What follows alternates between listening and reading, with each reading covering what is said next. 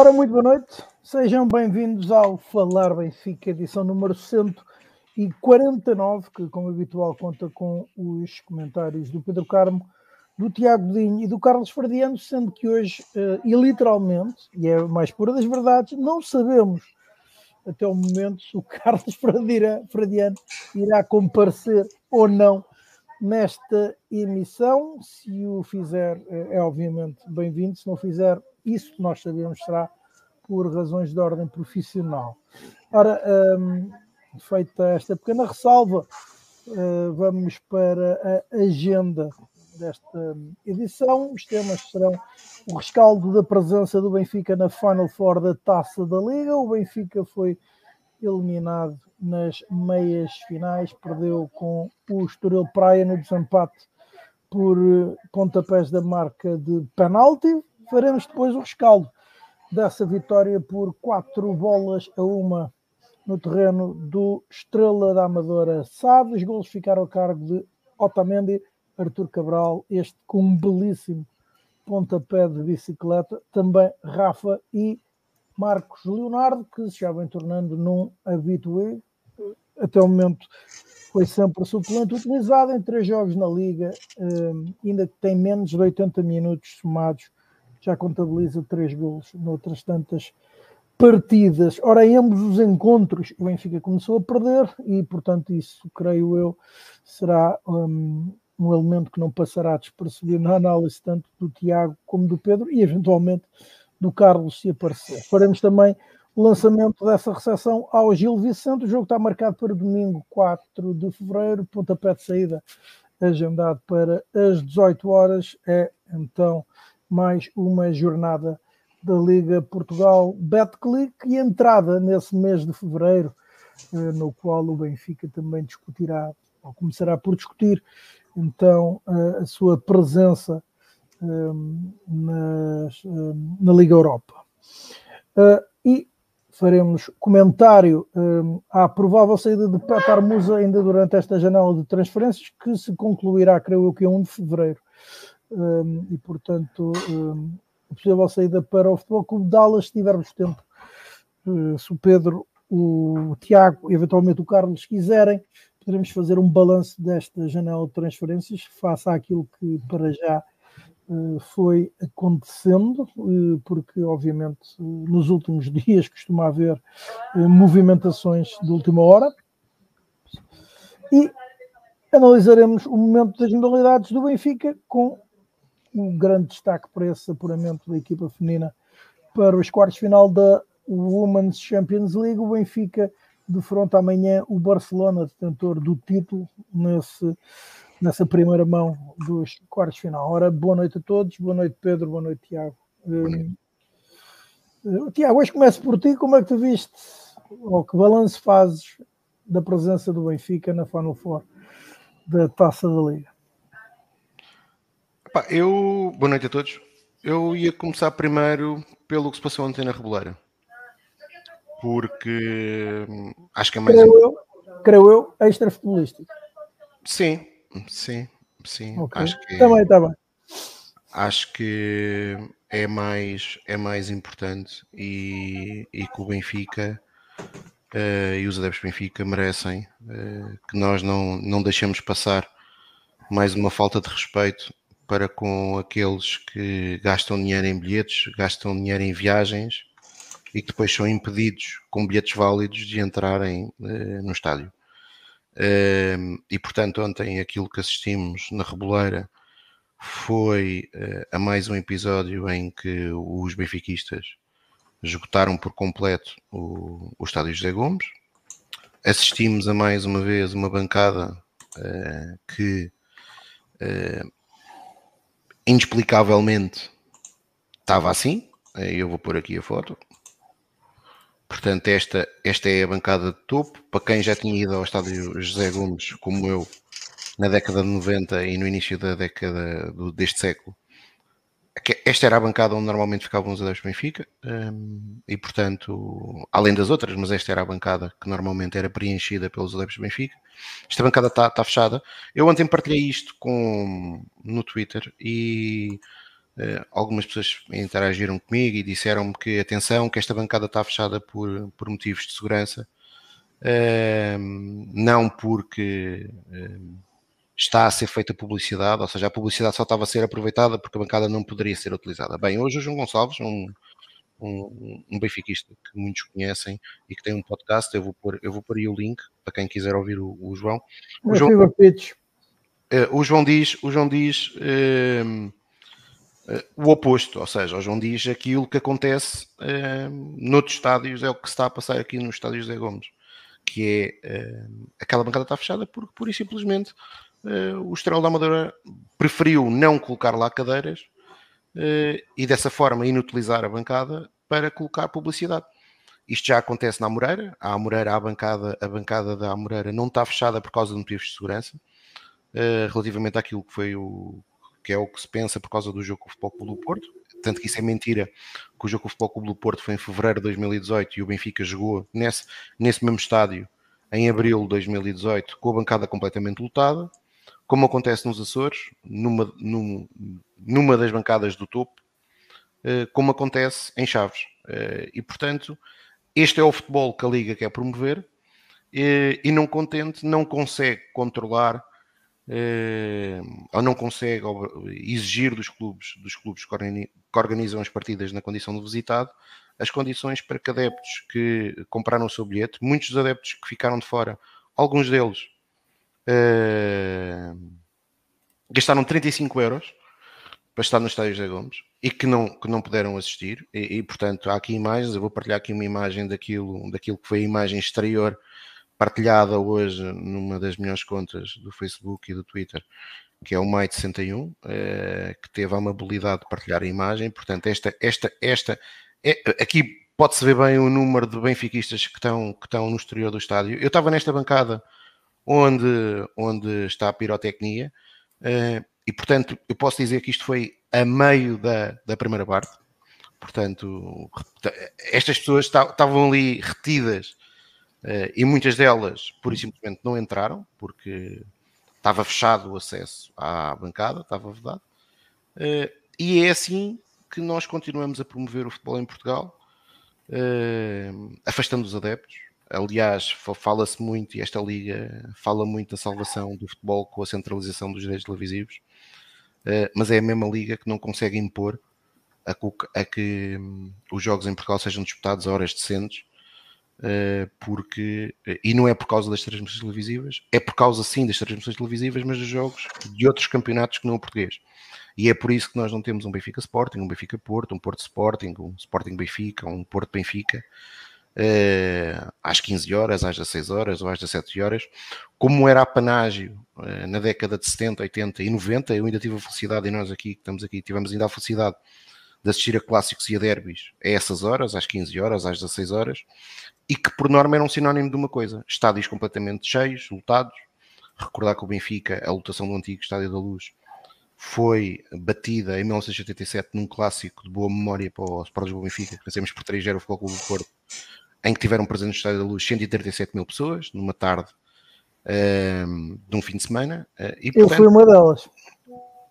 Portanto, é, é, é isto que esta liga não consegue fazer e, e, e, consegue afastar, e consegue afastar, e consegue afastar os adeptos. Aliás, e agora fazendo aqui a ponte para aquilo, já agora lamento que o Sport Lisboa Benfica não tenha tido uma única palavra até agora sobre isto. O Sport Lisboa Benfica tem, eh, inclusive, um oficial de ligação aos adeptos que, creio eu, que ninguém sabe bem o que é que faz. Uh, ontem eu não o vi uh, e, portanto, creio que ninguém o viu. E, e, e, lamento que a direção do Sport Lisboa Benfica não, não possa ter dito nada, mas a direção do Sport Lisboa Benfica não disse nada, mas enquanto existirem benfiquistas ativos, militantes, eh, seja de forma organizada, seja de forma individual, eh, tenha certeza que não vamos deixar que não vamos deixar que estes assuntos caiam no esquecimento e por isso hoje foi foi foi sintomático que este assunto embora tivesse não tivesse tido qualquer destaque da comunicação social pelo menos na, na edição de manhã durante a tarde já começou a ter a ter o devido destaque porque isto de facto não é promover o futebol em Portugal e não é, e é inaceitável como os adeptos do Sport Lisboa Benfica continuam a ser tratados eh, e portanto, enquanto houver benfiquismo, e infelizmente existe muito, estamos certos que, que não vamos deixar estes assuntos caírem e esperar que no domingo os benfiquistas deem mais uma excelente resposta, enchendo o Estádio da Luz e, por que não, fazermos aqui uma, uma, uma gracinha para o senhor Proença perceber que não serve para a Liga, muito menos servirá para a Federação Portuguesa de Futebol.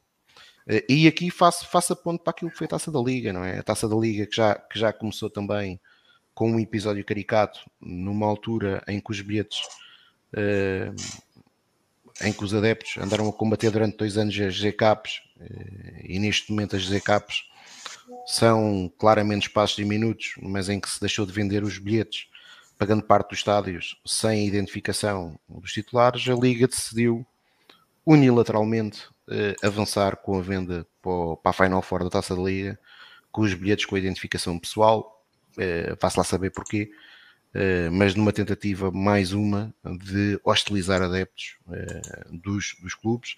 Houve um, um protesto dos adeptos do Sporting Clube Braga, que foi, foi, foi motivado por esta situação e também por aquilo que é essa decisão que tudo aponta que as próximas decisões da Taça da Liga uh, venham a ser disputadas uh, nas Arábias. De facto, estou uh, certo que os camelos dos, do, dos desertos irão estar presentes. Humanos, árabes é que eu já tenho mais dúvidas. sauditas é que eu tenho mais dúvidas. e portugueses, então, esse aí será provavelmente uma raridade, tirando aqueles que lá residem. e portanto, a taça da Liga, depois tivemos aquele insólito que é a Taça da Liga é uma competição claramente feita para, para, para na final uh, se proporcionar um, um, clássico do futebol português. E na próxima edição, cada vez mais. Uh, a próxima edição ainda vai ter um formato bem pior. Por, proporcionar, proporcionar um clássico do futebol português. Um, e aquilo que aconteceu foi que o futebol é pródigo em surpresas e foi isso que aconteceu. O Sporting Clube Braga eliminou o Sporting Clube Portugal e nós acabámos por ser eliminados frente ao Estoril uh, Praia e no dia imediatamente a seguir, ou nos dias imediatamente a seguir, a Liga, para conseguir esconder aquilo que era mais do que expectável, que é, ia estar muitos poucos adeptos na final, andou a distribuir de forma gratuita bilhetes pela cidade de Leiria. E não contentes, no próprio, no próprio dia da final, andaram a tapar bancadas com publicidade para parecer que afinal a lotação do estádio era inferior àquela que verdadeiramente tem o Estádio Municipal de Leiria. E portanto é isto. É uma liga que vive da propaganda, mas da propaganda está o inferno cheio. E portanto esperemos que, que o futebol português possa, possa mudar e que tenha verdadeiramente dirigentes que gostem do desporto, que gostem e que promovam aquilo que é o mais importante para a indústria, que é o adepto porque eu sei que, eu já disse isto aqui noutras ocasiões, eu sei que há quem pense o contrário, mas os patrocínios, as transmissões televisivas só existem porque há adeptos e porque há paixão. Quando isso acontecer, quando deixar de acontecer isto, quando deixar de existir paixão pelo jogo, quando deixar de existirem pessoas que, seja nos estádios, seja, seja na televisão, vejam os jogos, os senhores que gerem esta indústria podem ter a certeza que a mesma não vai, gerar, não vai conseguir gerar publicidade, não vai conseguir gerar retorno uh, neste, na, na, venda dos direitos televisivos e também não irá gerar retorno nas comissões que se ganham a vender jogadores, porque nessa altura o futebol perderá todo o interesse. E em Portugal nós uh, estamos, de facto, temos, temos, somos um povo apaixonado por futebol, gostamos todos muito dos nossos clubes, mas temos dirigentes que infelizmente destratam de forma ignóbil aquilo que é uma paixão de muitos milhares. Uh, posto isto, vou à partida de, de do jogo com o Estoril. É, é, a, equipa, a equipa do Benfica, mais uma vez, demonstrou muitas dificuldades a controlar os movimentos de transições do, dos adversários, e isto já tem sido, uma, tem sido a regra este ano no campeonato e acabámos por sofrer um golo mais uma vez muito cedo, uh, um excelente golo, diga-se passagem, e a partir, a partir daí o jogo praticamente só deu Benfica, sem o Benfica fazer uma grande exibição. A verdade é que o Benfica deveu a si mesmo um, um resultado completamente diferente. Uh, sobre a equipa, houve, e nós vamos falar mais à frente sobre o Bruno, sobre o Bruno, sobre o Musa. Uh, foi, foi a principal novidade no 11, foi a inclusão de Musa. Eu, sinceramente tive muitas dificuldades em conseguir perceber a inclusão a titular de Musa, isto partindo do princípio que Arthur tem sido titular e tem estado a jogar bem, e que uh, a primeira opção vindo do banco tem sido Marcos Leonardo, uh, e portanto para mim pareceu-me que Roger quis dar um sinal à estrutura que Musa tinha, tinha não, oh, que não queria que Musa fosse vendido. O problema deste sinal que Roger dá é que depois Roger também acaba por não ser consequente na forma como gera o plantel. Ou seja, Roger eh, também deu, deu a entender numa, numa das últimas conferências de imprensa que não queria a saída de Gonçalo Guedes e de Chiquinho, mas a verdade é que tanto Gonçalo Guedes como Chiquinho jogaram muito pouco. E o próprio Gonçalo Guedes, que todos nós estávamos aqui a dizer que se calhar não estava bem fisicamente, bem, o Benfica pode não estar bem, mas a verdade é que chegou a Espanha, marcou um gol e fez uma assistência. Uhum. Uh, essa é que é essa. Uh, e portanto, o Roger. Uh... Frente ao Barcelona, não é propriamente uma equipa qualquer. Certo, está bem, mas podia ser frente a qualquer equipa. É um campeonato, é um campeonato mais, mais superior ao nosso. Portanto, aqui a grande questão é perceber como é que, e mesmo ontem, depois já vamos falar sobre o jogo de ontem, é como uh, é possível o, o, Roger fazer esta gestão, porque não, não, não, faz muito sentido o Benfica ter um plantel com muitas soluções, mas depois jogam sempre os mesmos. Uh, mesmo ontem, Roger, que o Benfica ganhar por 3-1 podia ter rolado mais equipa, acabou por não o fazer. Uh, mas pronto, voltando ao jogo, ao jogo com o Estoril e para não, para não me alongar, uh, portanto, o Benfica, o Benfica depois partiu para cima do adversário, criou várias oportunidades de golo, não estando a jogar muito bem. Rafa falha, Rafa, Rafa, pronto, os últimos dois jogos são bem paradigmáticos de Rafa conseguiu falhar um golo completamente inacreditável na meia-final da Taça da Liga e ontem conseguiu fazer um excelente remate para um golo que não era expectável. Exato, eh, completamente desenquadrado. Completamente desenquadrado e saca, e saca, e saca, e saca um, um bom golo. Uh, e a verdade é que o Benfica foi, foi sendo isto o, o, jogo, o jogo quase todo. Acho que para mim, na segunda parte, há um momento, uh, pelo menos, que uh, é um momento que, e aí com responsabilidade do Roger, acabou por emperrar aquilo que era o futebol do Benfica, que é a saída de Coxo um, e a passagem de João Mário e de Orsnes e a passagem de João Mário para o meio campo. E a partir daí o Benfica partiu completamente o jogo. Não é que Coxo tivesse a fazer uma exibição por ir além, mas o Benfica deixou de ter qualquer controle. Uh, eu sempre o disse aqui, João Mário para mim nunca será um jogador para jogar no duplo pivô do meio campo uh, e o Benfica, o jogo, o jogo ficou completamente partido. O Benfica teve muito menos domínio na parte final da partida do que chegou a ter até aquele momento. E o Benfica acaba por, por ter a última grande oportunidade no remate de Di Maria ao poste, que seria um golo fabuloso, mas a verdade é que o jogo vai para grandes penalidades e o Benfica acaba por, por ser derrotado nas grandes penalidades. E, portanto, uma derrota ingrata. Eu não alinho, e confesso, eu saí leiria com uma enorme, enorme, enorme azia, mas também tenho que o dizer aqui que eh, li e ouvi muita, muito, muita teoria do abismo, do terror, da desgraça, depois da, depois da, da eliminação da Taça da Liga, e de muitas críticas a Roger Schmidt, eh, eu tenho, eu tenho de ser, eh, não é aqui nem é uma questão de ser coerente com aquilo que eu, que eu defendo. Acho que aquele jogo uh, o Benfica fez mais do que suficiente para o vencer. O Benfica, aquele jogo, se existisse justiça no futebol, que não existe, uh, aquele jogo teria ficado 5 ou 6-1. Tal o caudal de oportunidades que o Benfica desperdiçou. Agora, é, nós não podíamos é confundir competições. E há uma coisa que de facto é quase inédita. O Benfica é eliminado nas últimas três competições a eliminar em Portugal sem perder um jogo. O Benfica Exato. não perdeu um jogo no passado na Taça da Liga, não perdeu um jogo na Taça de Portugal e não voltou a não perder um jogo na Taça da Liga. Pá, e isto não pode ser coincidência. Eh, ou seja, há aqui, há aqui uma, uma, uma matriz de compromisso da equipa e do treinador com as competições que não pode ser coincidência. E, olhando para isto, para mim foi muito mais grave a eliminação no ano passado da Taça da Liga, em que o Benfica para mim foi francamente incompetente, porque quem joga num grupo com três equipas da segunda Liga obrigatoriamente tem que passar, obrigatoriamente tem que passar, e nem é o Benfica, é qualquer clube da Primeira Liga que, tá, que, que esteja num grupo com três equipas da Segunda Liga, obrigatoriamente tem que ganhar esse grupo. Uh, e ainda por cima, ainda mais o Benfica, pela dimensão que tem e, e pelo potencial evidente que, que, que, que o, o, treinador tem ao seu dispor. A verdade é que o Benfica foi eliminado no ano passado dessa Olha, forma. E dito isso, concordas com o que Roger disse, ou compreendes ele ter dito que não foi vergonha nenhuma o Benfica ter Epá, eu, eu, eliminado pelo Estoril?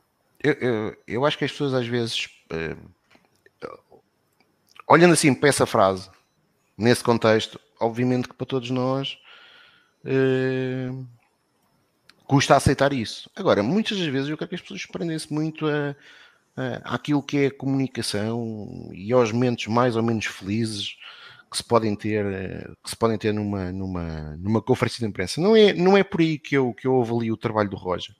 Uh, para mim tinha gostado muito mais essa equipa do Benfica não tivesse em campo feito o suficiente para ganhar. Ou que os jogadores não tivessem tido compromisso. E não acho que foi isso que aconteceu. Acho que aconteceu futebol. E, e, e isso aí eu tenho, eu tenho, eu, eu, e portanto dizer, terá sido por isso que o Roger disse dessa forma. Sim, para mim, epá, e, e, mais do que isso, quer dizer, nós não jogamos sozinhos, não é? Eh, o adversário também tem mérito. Obviamente que o Benfica, num jogo daqueles, eh, deveria ter feito tudo o que podia e estava ao seu alcance para ganhar. Eu acho que o Benfica fez. Agora, eh, tem problemas, e nós acho que o, que o jogo com o Estrela, para mim, até são muito mais flagrantes. A primeira parte de ontem é uma primeira parte miserável até ao gol do Arthur, a primeira parte é, é má, é muito, muito, muito, muito má. O Benfica não está a perder uh, por 2-0 por mera, por mera felicidade.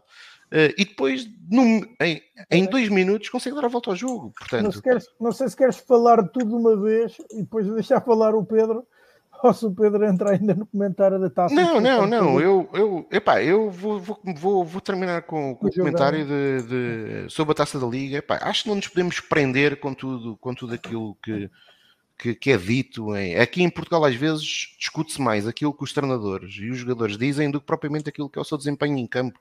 E acho que o que importa verdadeiramente é, é, o, é o é o seu desempenho em campo. Eu já falei aqui de coisas, e eu tenho elogiado várias vezes o Roger, mas já falei aqui de exemplos de coisas que eu não entendi no jogo da, no jogo da Taça da Liga, por exemplo, a inclusão de Musa, a forma como ele mexeu na equipa, acho que desta vez mexeu claramente mal. Ontem, por exemplo, mexeu claramente bem. Uh, foi, foi, foi muito importante a entrada, a substituição que fez. Uh, agora, não podemos é e eu estou só, estava tá, agora a olhar para a caixa de comentários e o Pedro, perdemos um troféu. É pá, claro que sim, perdemos um troféu e eu fiquei mais do que lixado. Uh, agora, não, não, não, não acha que, que, que se possa uh, colocar tudo em causa e, e passar-se do 8 para 80 em 5 minutos. Ora, boa noite, Pedro. Que, que comentário então tu merece? Não sei se também queres falar do que se passou ontem na Reboleira antes da, Ora, boa noite, saudações antes benfiquistas. De da, antes de falares da taça da Liga. Ou... Uh, sim, acima de tudo, mais uma vez, o, o Tiago. O Tiago, estes temas, a gente sabe que o Tiago consegue falar de coração e de paixão sobre estes temas e fala muito bem. E acho muito bem que seja falado, porque infelizmente o nosso clube, até ao momento, parece que não, não houve nenhuma reação. E eu acho que os clubes têm que intervir para defender os seus adeptos nestas situações. Um, eu não, só hoje também é que me percebi o que é que aconteceu, mas reparei, eh, eu fiquei na outra ponta do, do estádio, enquanto o Tiago estava no, numa ponta, eu estava na outra, um, e reparei que ao intervalo estava um grupo muito grande de, de adeptos do Benfica a querer entrar. Uh, eu, eu, pensei, eu olhei para aquilo e vi, até porque alguns eram assim elementos de, conhecidos de, dos, dos, grupos do Benfica, pensei, ok, chegaram agora, por algum motivo tinham chegado só agora. Uh, e afinal, não. Pelos vistos, não terão conseguido entrar na bancada que tinham um bilhete e, e acabaram por ir, por ir para ali a tentar entrar.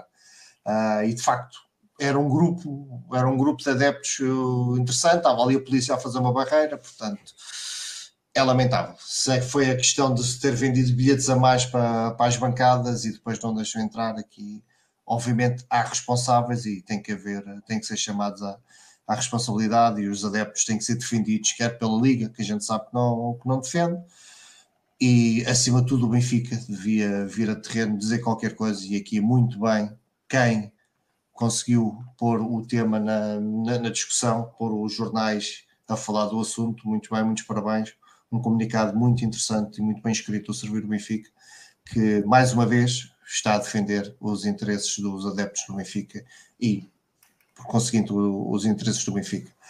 Um, em relação ao jogo, e começando pelas declarações do, do, do Roger Schmidt, eu, tô, também estou como, como o Tiago, acho que, que, as declarações não, não são particularmente relevantes. Acho que não é vergonha perder com o Estoril, acho que vergonha é perder um jogo em que se joga francamente mal, em que não se luta, em que não se, não se consegue criar. Eu acho que isso sim é. Agora, dizer só não é vergonha ou é vergonha perder com, com o Estoril ou com uma equipa uh, teoricamente mais, mais fraca com, com o Benfica, eu acho que é, é muito redutor. Acho que é uma frase que, um, isolada, sem contexto, tem, tem pouco valor. O importante, sim, é uh, a forma como se perde e, portanto, isso sim pode ser vergonhoso ou não. E acho que o Benfica, a forma como o Benfica perdeu ou foi eliminado da, da taça da Liga é doloroso. É, todos nós queríamos ter estado na final, todos nós queríamos ter conquistado este título, mas acho que não foi de vergonha nenhuma. Acho que o Benfica não fez uma exibição por aí além, continuamos nessa, nessa, nessa senda de, de não fazer boas exibições mas também não acho que tenha sido uma má exibição. Foi ali um jogo mediano do Benfica, em que de facto fizemos muito para ter um outro resultado. E quando, fizemos, quando digo que fizemos muito, tivemos mesmo uh, oportunidades flagrantes de, de, marcar, que por inépcia total nossa não, não fizemos.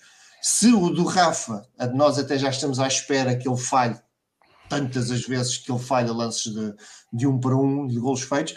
Di Maria é muito. É raríssimo ver o Di Maria falhar um lance daqueles em que ele controla a bola, recebe, tem a bola no seu pé esquerdo e manda a figura. Portanto, do Di Maria espera-se muito mais e ele já mostrou que faz muito mais. Portanto, o falhanço daqueles do, do Di Maria não é normal. O falhanço do Marcos Leonardo também não é normal. Tem ali toda a baliza à frente e ele consegue mandar a bola para fora. Portanto, é futebol. Nós sabemos que isto é futebol. Para nosso azar, tem acontecido muitas vezes ao Benfica, temos estado a falhar uh, uma série de golos feitos. Portanto, acaba por não ser apenas só uma questão de sorte e azar, tendo em conta a, continu, uh, a quantidade de lances ao longo da época que, que temos visto de, de falharmos golos fáceis e depois que nos fazem falta. Uh, nem que seja para ter um jogo mais, com, mais descansado, mais controlado, menos sofrido, um, deixa de ser só entrar aqui no campo da, da sorte e o azar. Portanto, há trabalho a ser feito e, e esperemos que com estas novas contratações, com o Marcos, por exemplo, que, que tem tido, e agora na Amadora, mais uma vez, com poucos minutos, consegue fazer o gol. Infelizmente, na, na Enlaria, para, para a taça da Liga não, não conseguiu. Que era decisivo. Que era decisivo, exatamente. Nós ontem falámos muito sobre isso. É de facto verdade que o Marcos Leonardo está a ter um, uma entrada no Campeonato Nacional brutal, poucos minutos em campo e um golo em, uh, nos três jogos que participou, mas um contexto de jogos diferente, os jogos já praticamente resolvidos, ou pelo menos o Benfica em vantagem, e ali naquele lance, de facto, era um lance decisivo em que podia a mudar o jogo a nosso favor e falhou. Pronto, mas ainda é muito cedo, obviamente que sim, que isto não está em causa a qualidade do jogador por causa daquele lance, mas é um pormenor. No meio disto tudo, em termos do jogo do, do Leiria, há uma coisa que, que me agradou, que foi, e eu aqui já há uns tempos atrás, há uns tempos atrás, não, ao longo do, de, desta época, tem sido muito crítico de que o Benfica constrói muito um, por causa da qualidade individual dos jogadores, é tudo fruto de, de, de, momentos individuais, de inspiração individual, muito de Rafa e muito de Maria, essencialmente, mas com, com o Estoril, três grandes oportunidades do gol que o Benfica queria são jogadas coletivas. Portanto, há ali um, um jogadas ofensivas de que vários jogadores tocaram na bola e isso dá-me algum alento. É algo positivo que eu consigo tirar da, da exibição do Benfica, porque não foi só inspiração individual, houve ali mesmo um, um esforço e, o, e mesmo ontem, desculpa, coletiva. Desculpa estar a interromper, mas eu, eu, depois fui, fui, fui ver o, o, um resumo largado do jogo de ontem.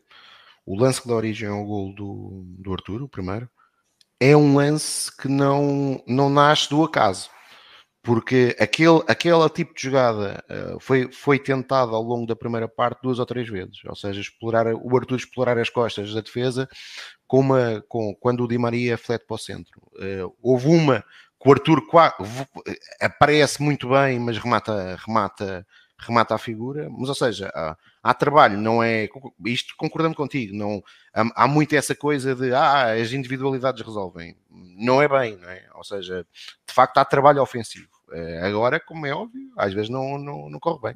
Não resulta, e pronto, e ali, ali foi o pormenor individual que impediu que o movimento coletivo tivesse tido sucesso. É pena, todos nós lamentamos, mas no meio da derrota, no meio da eliminação, no meio da perda de um troféu que todos nós queríamos conquistar, é, há ali um, um, uma luzinha de esperança de que de algo positivo que de facto acho que aconteceu no, no jogo. Um, é inevitável falar da titularidade do 11 titular assim, e pelo avançado que pela escolha do avançado titular que, que Roger Schmidt eh, optou, acima de tudo pela justificação que deu. Um, que o Musa estava num excelente momento de forma e então merecia a titularidade. Estamos a falar do Musa que é. nos últimos três jogos terá jogado que é 10 minutos, se tanto. Não, era a terceira opção, Carmo, como eu dizia, era a terceira opção, não é? Deixou, a, segunda exato, opção, é. a segunda opção era o Marcos Leonardo. É o Marcos Leonardo, é o Arthur Cabral o titular, o Marcos Leonardo e o Musa já nem sequer entrava, ou quando entrou, entrou pouquinhos minutos. Para a Taça de Portugal está em excelente momento de forma, para o campeonato está prestes, é porque está prestes a ser vendido, então não vamos Pronto, é, é, depois, tem, depois tem essa sequência. Ou seja, não só não fez sentido Artur Cabral não ser titular contra o Estoril, uh, porque Musa, uh, já, já disse aqui várias vezes, acho que Musa é um excelente, está a ser, tem sido, foi um excelente uh, suplente, é alguém que entra em, pelo contexto que, que os jogos normalmente têm aos 70 minutos, portanto, aqueles 20 minutos finais, Musa entra e consegue criar, consegue trazer dinâmica à equipa, consegue trazer outro tipo de soluções e ele movimenta-se muito bem ali, tem, tem, tem jogo de área e tem golo, portanto, é um suplente com muito rendimento, a titular é, não rende tanto porque mesmo as suas características não fluem. Dos três, dos três agora quatro avançados que o Benfica tem, o Musa é aquele que tem menos características individuais para o jogo coletivo que o Benfica normalmente faz. Portanto, foi um erro. Eu, não, há, não, há, outra forma de dizer, foi um erro esta opção do, do Roger Schmidt. E ainda mais erro é, para mim, se de facto Roger Schmidt quis passar uma mensagem à, à direção a dizer eu não quero que vendam o Musa. E eu acho que não é assim que as coisas funcionam. Eu acho que não, não faz sentido este tipo de, de opção porque é, não faz sentido este tipo de pressão, porque os interesses desportivos do Benfica têm que estar acima, destas coisas. Musa não era a melhor opção naquele momento, não, por todos os motivos e mais um, porque não era, não vinha sequer a, a jogar nos últimos jogos, e por aquilo também que o, que, que o, Tiago disse que está a ser um pouco o legado nesta, nesta matéria de, de Roger Schmidt, que é não quer que, que o Chiquinho saia, não quer que o Guedes saia, mas não lhes dá minutos de jogo. E nós todos aqui, nós falámos nisto várias vezes, quando o tema era se valia a pena ficar com Guedes, não valia, o que é que fazíamos com Guedes ou o que não fazia, e nós dizíamos, se o Guedes não está em condições, nós não podemos ficar com ele, não faz sentido. Gostamos muito do Guedes, o Guedes, o ano passado, quando chega à equipa, tem um impacto brutal, lesionou-se, muita pena nossa, muita falta fez e, e lesiona-se naquele jogo com o Sporting em esforço, muito coração, muita vontade em querer ajudar o Benfica, mas prejudicou-se a ele, e depois, obviamente, ao Benfica, mas prejudicou-se a ele porque, uh, por causa da lesão. mas e todos, ok, nós estávamos todos a. Havia compreensão da nossa parte, ou seja, o jogador não está em condições físicas, é demasiado caro para estar parado, procura-se outra solução. Tudo bem, estávamos em paz com essa decisão. De repente ele chega à Espanha e joga não sei quantos minutos e marca o gol. A questão aqui nem, nem é sequer o gol, mas o facto de joga. Chega ali, joga de repente e parece que joga bem, não, não se sente tanto lá está, como alguém disse, uh, algures que quer dizer, se amanhã o Gonçalo Guedes tiver uma recaída de não está recuperado e este esforço físico que está a fazer está-lhe a dar a recaída, Roger Schmidt terá razão. Se o Guedes mantiver, esperemos nós, para, para bem dele, manter e voltar a ter competição e a jogar com, com frequência, fica difícil de perceber o porquê da opção do, e eu, Carmo, do, do Roger Schmidt. Mas nós no ano passado tivemos muitas vezes essa discussão, foi, porque aliás foi uma discussão não só daqui, não só aqui entre nós, mas por todo o universo benfiquista, que era pá, o Roger mexe pouco porque tem poucas soluções. Eu, eu e tu creio que discordamos disso, ou seja, achávamos que ele tinha mais soluções do que aquelas que, que ele que se fazia querer ele é que não, ele é que não, que não as fazia, mas agora é claramente sintomático e ele está, ele está a ser intransigente, não é? Porque, ou, nem intransigente, além de, está a ser pouco coerente, porque ele quando contra o Rio Ave diz, no final do jogo, pá, tínhamos aqui três, quatro jogadores que estavam completamente de rastos fisicamente por causa do jogo com o Braga, não faz sentido nenhum ele ter, ter ele ter colocado exatamente o, o mesmo 11 claro. do que 3 ou 4 dias antes. Nós agora estamos a falar dos jogadores e tu falaste no Guedes, eu vou falar no outro que está neste momento no plantel. Eu se estivesse no lugar do Tiago Oveia neste momento, eu não sei se teria grande vontade de continuar no Benfica.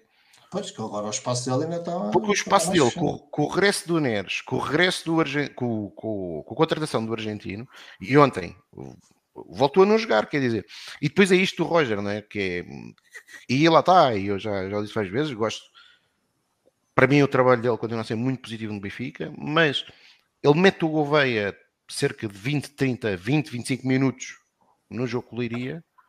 Com o Gouveia, para mim, até entra bem. Apanha é o pior momento do Benfica. Uh, e depois, agora, por exemplo, já não tem, já não é a solução. É, é, é difícil entender esta gestão do Roger. Mas pronto. É, é complicado. E, e, para concluir a questão do, do Estoril, uh, esta gestão de banco, como o Tiago falou do, do Roger, é, por exemplo, ver um treinador do Benfica meter o, o Cabral aos 95 minutos já a pensar no penaltis, ou só a pensar nos penaltis, portanto, que aquela, ele entra aos 95 minutos apenas e só por, por causa dos penaltis. Eu, como adepto do Benfica, faz-me um bocado de confusão, porque do outro lado está o Estoril, com, com todo o respeito, uh, e o facto, eu acho que o Estoril jogou muito bem, eu acho que o Estoril aproveitou Uh, as fragilidades que o Benfica deu, portanto, acho que, o, como o Tiago disse, vai o Estoril conseguiu explorar os nossos espaços, uh, as nossas fragilidades defensivas foram bem exploradas pelo, pelo Estoril, mas não foram em quantidade, porque o Benfica teve muito tempo em cima do jogo, teve, dominou completamente o jogo, isso, isso não está em discussão. Portanto, acho que fazia muito mais sentido o Roger ter tentado ganhar o jogo durante os 90 minutos. Bem, claro, podem dizer, ok, podíamos ter apostado no, num ataque, meter o Cabral mais cedo, por exemplo, e num contra-ataque o Estoril marcar o gol. Ok, mas acabámos por perder em penaltis também, mas quer dizer, é, se vamos, a, se vamos estar sempre encolhidos para não arriscar contra uma equipa, com o devido respeito, contra uma equipa como o Estoril, quer dizer, contra adversários mais fortes, vamos estar tramados, quer dizer, um, eu aqui custa-me um, custou-me um pouco ver, ver estas decisões de, de Roger Schmidt. E depois lá está segue-se a seguir contra o Estrela da Amadora e temos nova mudança no volta ao normal, volta ao Cabral uh, a ser o titular uh, e Musa já deixou de estar em forma, etc. Portanto, um, eu acho que começámos a perder uh, a Final Four logo com esta opção do 11, acima de tudo pelos motivos que foi a inclusão de, de Musa a titular. Perdeu-se a taça, pronto, primeiro título da época que o Benfica perde. Um, nacional, a Champions é o que é. É pena, e já não a ganhamos há bastante tempo, e, fica a sabor amargo de que de facto podia ter sido completamente diferente. Culpa nossa não, não ter sido diferente. Uh, e vamos ver agora manter o, o foco no campeonato e na taça de Portugal que é, que é já a seguir. E, e tentar melhorar muito. E, e agora aqui entra em seguimento o jogo com o Estrela, que, que apesar da vitória acaba por não ser nada, uma exibição nada, nada simpática para o, para o campeão nacional. Continua, continua, faz a análise. Sim, já agora eu juntei um dado que, e acho que merece ser falado pelos dois, é que o Benfica, e eu também falei na introdução, em ambos os jogos o Benfica entra a perder e parece que acaba por dar, e, e, já não aconteceu só, já não aconteceu somente nestes dois jogos, nesta época. Sim, sim. Uh,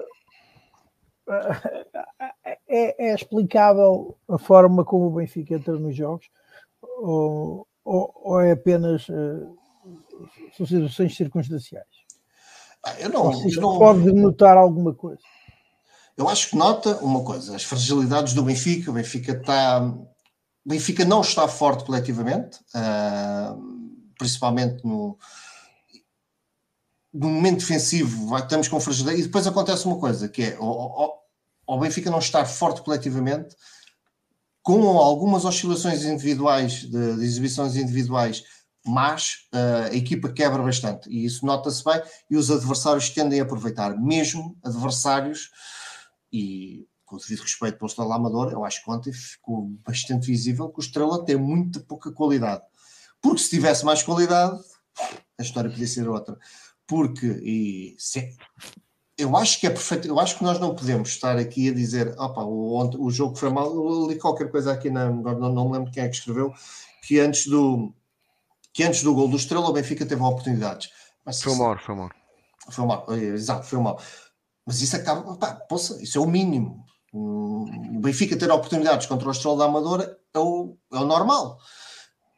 O Estrela ter as oportunidades que teve é que não foi tão, tão normal quanto isso. E foram semelhantes. O, o Estrela tem três ou quatro ataques semelhantes, dois deles tirados a papel químico, e a papel químico foi a execução miserável do, do avançado número 9 do, do Estrela, que agora não me recordo o nome, que tem exatamente, ganha a bola uh, ao, ao, nosso lateral direito, acho que foi no lateral direito, exatamente, foi ao Fred, ganha-lhe as costas, completamente isolado, e no momento do remate tem dois remates uh, completamente uh, patéticos.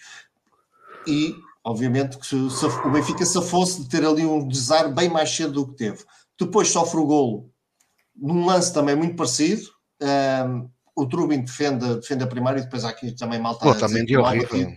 O Otamendi é horrível. O Otamendi é horrível. Ontem, ontem o jogo do Otamendi foi, foi terrível, com imensas perdas de bola que originavam ataques do, do Estrela, mas o gol, o Trubin defende o primeiro lance e a bola passa-lhe por, por, entre as pernas no remate a seguir do golo mas é que ele, ele, está no momento de se levantar depois de defender, portanto, ele não consegue. Mas ali não... quem, quem, quem tem que evitar aquele lance é o, é o gajo que cai, o jogador do Benfica que cai, que fica parado, que é o sim, Otamendi. Sim, não, mas, mas, já houve aqui, há, há, há uma, franja de adeptos, há uma franja de adeptos do Benfica que está sempre mortinho para, para dar o toquezinho a cada gol que o, que o sofre. Faz mais ah, uma grande defesa ontem, na segunda faz, parte. Faz, excelente.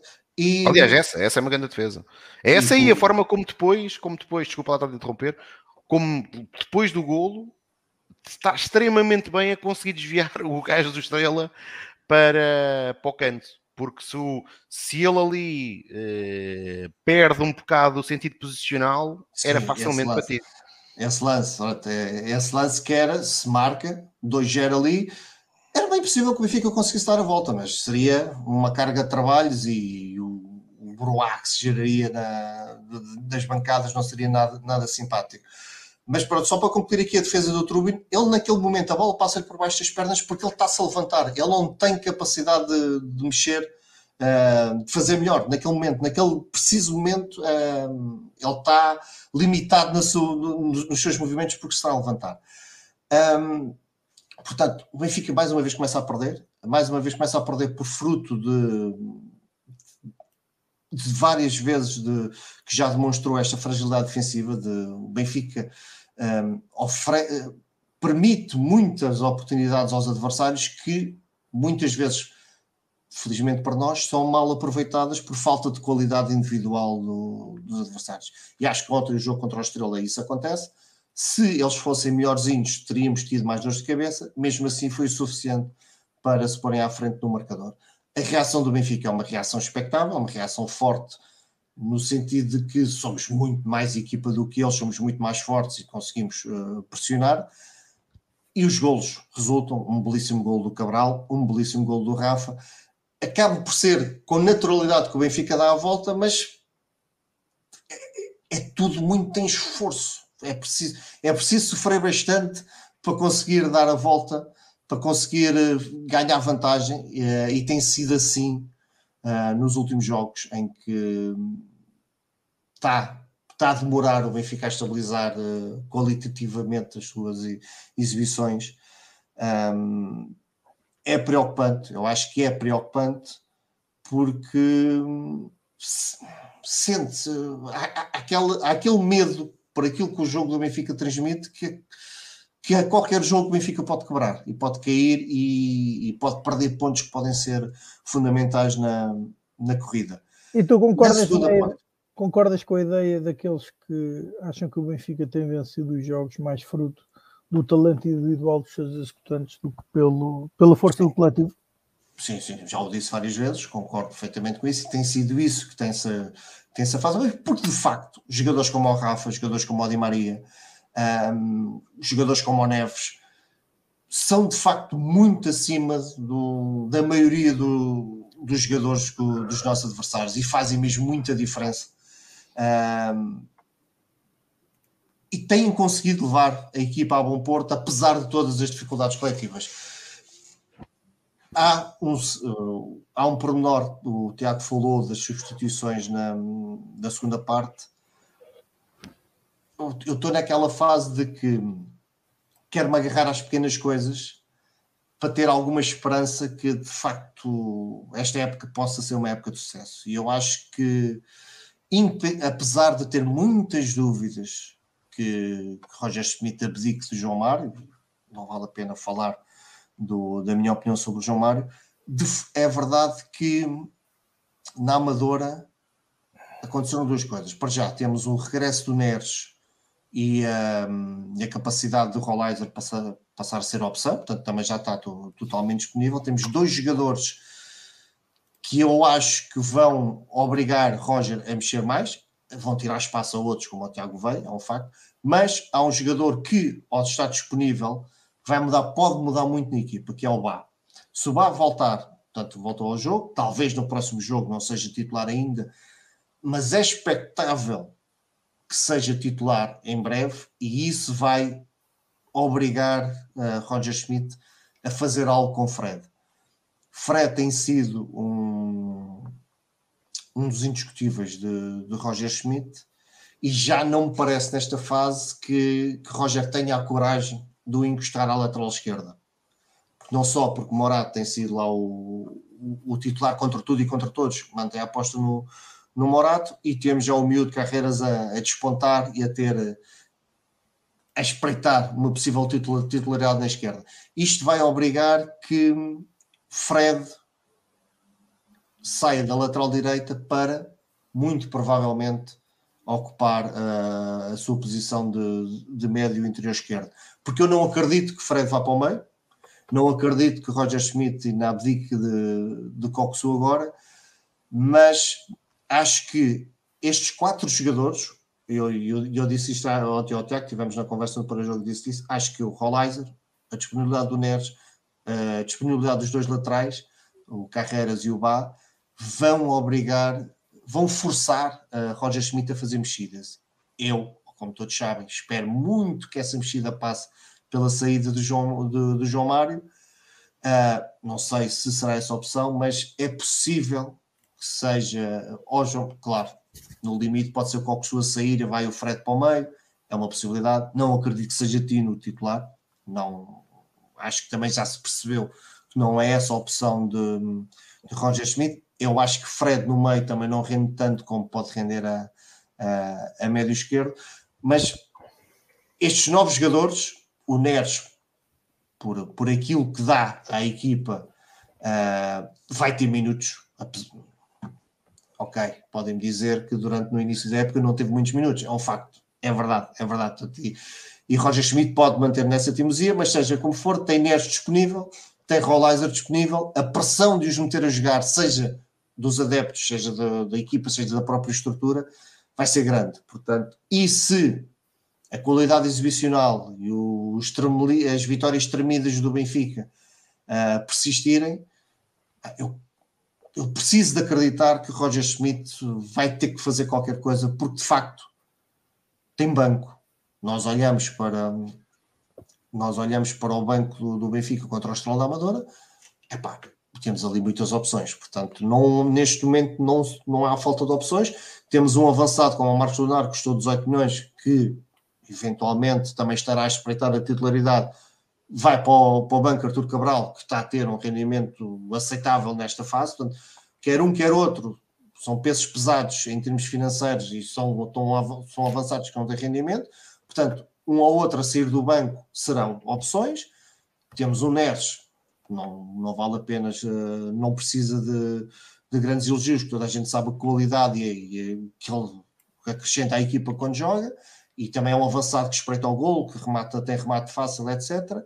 Temos o Rollizer, que é um, uma chegada agora, também um jogador com muito potencial, muito, muito bem cotado, e presumo eu, um, algo que o, que o treinador quis e desejou, portanto, uh, é um jogador que chega com o aval dele, portanto, vai ter o, o, o, seu tempo de jogo e já entrou, portanto, contra o Estrela Amador, rapidamente entrou em jogo, portanto, o que espero eu que seja sinal que, vá ter continuidade, e temos os dois laterais a ficarem disponíveis fisicamente, portanto, deixa de fazer sentido Roger Schmidt manter eh, jogadores adaptados na, nas laterais, principalmente quando um deles, como Morato, que está ali claramente como um peixe fora d'água, não tanto o Fred, acho que o Fred se adaptou bem a, a lateral direito, mas, por exemplo, ontem contra, uma, contra a Estrela, teve sérias dificuldades, eh, não só por causa dele, como é óbvio, também porque não tem apoio na, na, nas suas subidas, há um, há um, há um lance em que, em que o Fred sobe, tá, vai, vai até a área adversária e o Estrela recupera a bola e ataca, e ataca pelo lado do Fred e não está lá ninguém. Portanto, ninguém foi, foi fazer a dobra à subida do, do Fred e isto, lá está, é o tal problema coletivo que, que Roger não está a conseguir não está a conseguir dar a volta e acho que também uh, a escolha dos jogadores não está a ajudar. Portanto, eu espero bastante que com estas opções que o Benfica tem neste momento uh, o treinador seja de facto forçado a, a, melhorar o 11, que acho que há condições para isso, para, para o 11 do Benfica ser melhor. Desta vez não faltam opções. Uh, já lá iremos, uh, teremos, creio eu, algum tempo para durante então esse ponto de discussão que é a saída de nos a falarmos das opções que entretanto vieram. Um, mas Tiago, como é que tu viste então essa vitória na Reboleira? Já falaste sobre o que se passou fora do estádio ou do campo e agora pedia-te a tua análise ao que se passou dentro das quatro linhas. Eu já tinha falado um pouco sobre isso. Sim, acho, que a primeira verdade. Parte do Benfica, acho que a primeira parte do Benfica não foi boa. É, o Benfica foi, foi demasiado previsível. É verdade, o Mauro dizia que o Benfica criou alguns lances de perigo. Sim, mas muito pouco para aquilo que é a obrigação do Benfica, principalmente quando, está, quando tem que ganhar o jogo. E o Benfica teve muitas dificuldades para conseguir desmontar o Estrela, que evidentemente fez o seu papel, tentou defender da melhor forma possível e sair o mais rápido uh, e tentar apanhar o Benfica em contragolpe. Uh, Otamendi não ajudou com alguns erros individuais, mas houve alguém que eu, eu não sei quem é que escreveu que uh, há pouco dizia na caixa de comentários que provavelmente muitos dos erros do, do, do, da própria dupla de centrais é por não estarem confortáveis com quem joga à sua frente. E eu tenderei a concordar. Eu concordo também. Uh, tenderei, tenderei a concordar. E aliás, é um dos grandes problemas, eu já, já disse isto aqui há mais vezes, é a forma como o Benfica joga. O Benfica neste momento tem um jogador, tem um jogador que de facto uh, luta para recuperar a bola, ganha a bola, sabe se posicionar, que é João Neves. E a partir daí, isto falando no meio campo, porque Di Maria, já sabemos que Di Maria, eh, o próprio, o próprio já o disse, não, eh, não, é, não é um jogador talhado para essas tarefas e, portanto, eh, é um jogador que, acima de tudo, tem é que ter a bola nos pés. Agora, o problema do Benfica é que se o Benfica não tiver bola, e não conseguir ganhar o mais rápido possível, que era esse o grande mérito que nós tínhamos no ano passado, é? o Benfica no ano passado conseguia fazer uma pressão muito eficaz, recuperava a bola muito mais perto da área do adversário e muitas das vezes o Benfica, nós agora, agora muitas das vezes falamos aqui que o Benfica joga em transições. O Benfica no ano passado marcava muitos golos uh, a fazer, a, a, recuperar a bola no meio campo do adversário, basicamente também eram transições. O problema é que conseguia ganhar a bola uh, muito mais perto da área e com muita gente na frente. O que o Benfica faz hoje é que o Benfica continua a pôr muita gente à frente e continua, isso é notório. O Benfica, o Orsnes, quem, e, e está para ver na televisão e dá para ver no estádio, o Orsnes e até o próprio Morato, muitas das vezes, em processo ofensivo do Benfica, estão encostados à área adversária. Então, o hum. Orsnes até, até é, muitas vezes o Benfica tinha uma linha de 6. O problema é que depois o Benfica, quando perde a bola, rapidamente os adversários conseguem ser perigosos e o Benfica não a consegue recuperar. Uh, e ontem, mais uma vez, com a, com a saída uh, do Coxo e a entrada do Tino, a segunda parte do Benfica é completamente diferente. Aliás, eh, eu, eu há pouco tinha dito que o Roger, que o Roger não tinha, não tinha, não tinha sido feliz com as substituições no jogo com, com, com o Estoril, exatamente por isso. Porque a equipa do Benfica que já estava, e o João Neves, evidentemente, que é um talento enorme, eh, mas o João Neves também pagou a fatura daquilo que estava a ser o jogo com o Estoril, em que basicamente, mais uma vez, era ele que defendia. E quando fica João Neves, João Mário, a equipa do Benfica contra o Estoril ficou com imensas dificuldades de recuperar a bola. Algo que ontem foi exatamente o oposto. Com a entrada de Tina, a equipa do Benfica conseguiu subir metros, porque o Benfica começou a conseguir ganhar a bola muito mais, muito mais perto da área do adversário. Aliás, o Rafa tem, tem um lance que acaba por falhar. Falhar não, porque é, quem está no estádio dá a sensação que ele falha, mas a verdade é que há um corte de um, de um defesa do Estrela da Amadora, em que o Benfica ela está a recuperar a bola praticamente na área do, do Estrela da Amadora, aproveita o erro, consegue, consegue provocar o erro à saída de bola do Estrela, e o Rafa isolado remata, mas ainda, a bola ainda tabela, o guarda-redes ainda defende, ainda defende para canto. Uh, e este está a ser o grande problema este ano para mim do Benfica. Uh, mais do que os laterais, é, é, é, é, aquilo que o Benfica não consegue eh, fazer no ponto de vista defensivo, que é fundamental para o seu futebol, uh, para aquilo que são os desequilíbrios que consegue criar depois também ofensivamente, que é a saída de bola do adversário e a capacidade de pressão que o Benfica este ano não consegue demonstrar, como já falámos aqui várias vezes. Eu, eu, há, neste momento há uma tendência grande para, para criticar-se o Coxo. Eh, eu continuo a dizer o, o que já disse eh, e é aquilo que eu vejo. Eh, para mim, Coxo tem qualidade, é notória a qualidade de Coxo, principalmente a jogar para a frente. Agora, não podem é querer é que Coxo seja aquilo que eu acho que ele nunca foi. E pelo menos no Benfica, claramente, para, para suportar um meio-campo somente com dois homens, o Benfica não pode jogar com Coxo e com João Neves, porque acho que o João Neves dá muito à equipa, mas também acaba por se perder em, em a ter que fazer esse papel, porque pode dar mais ofensivamente.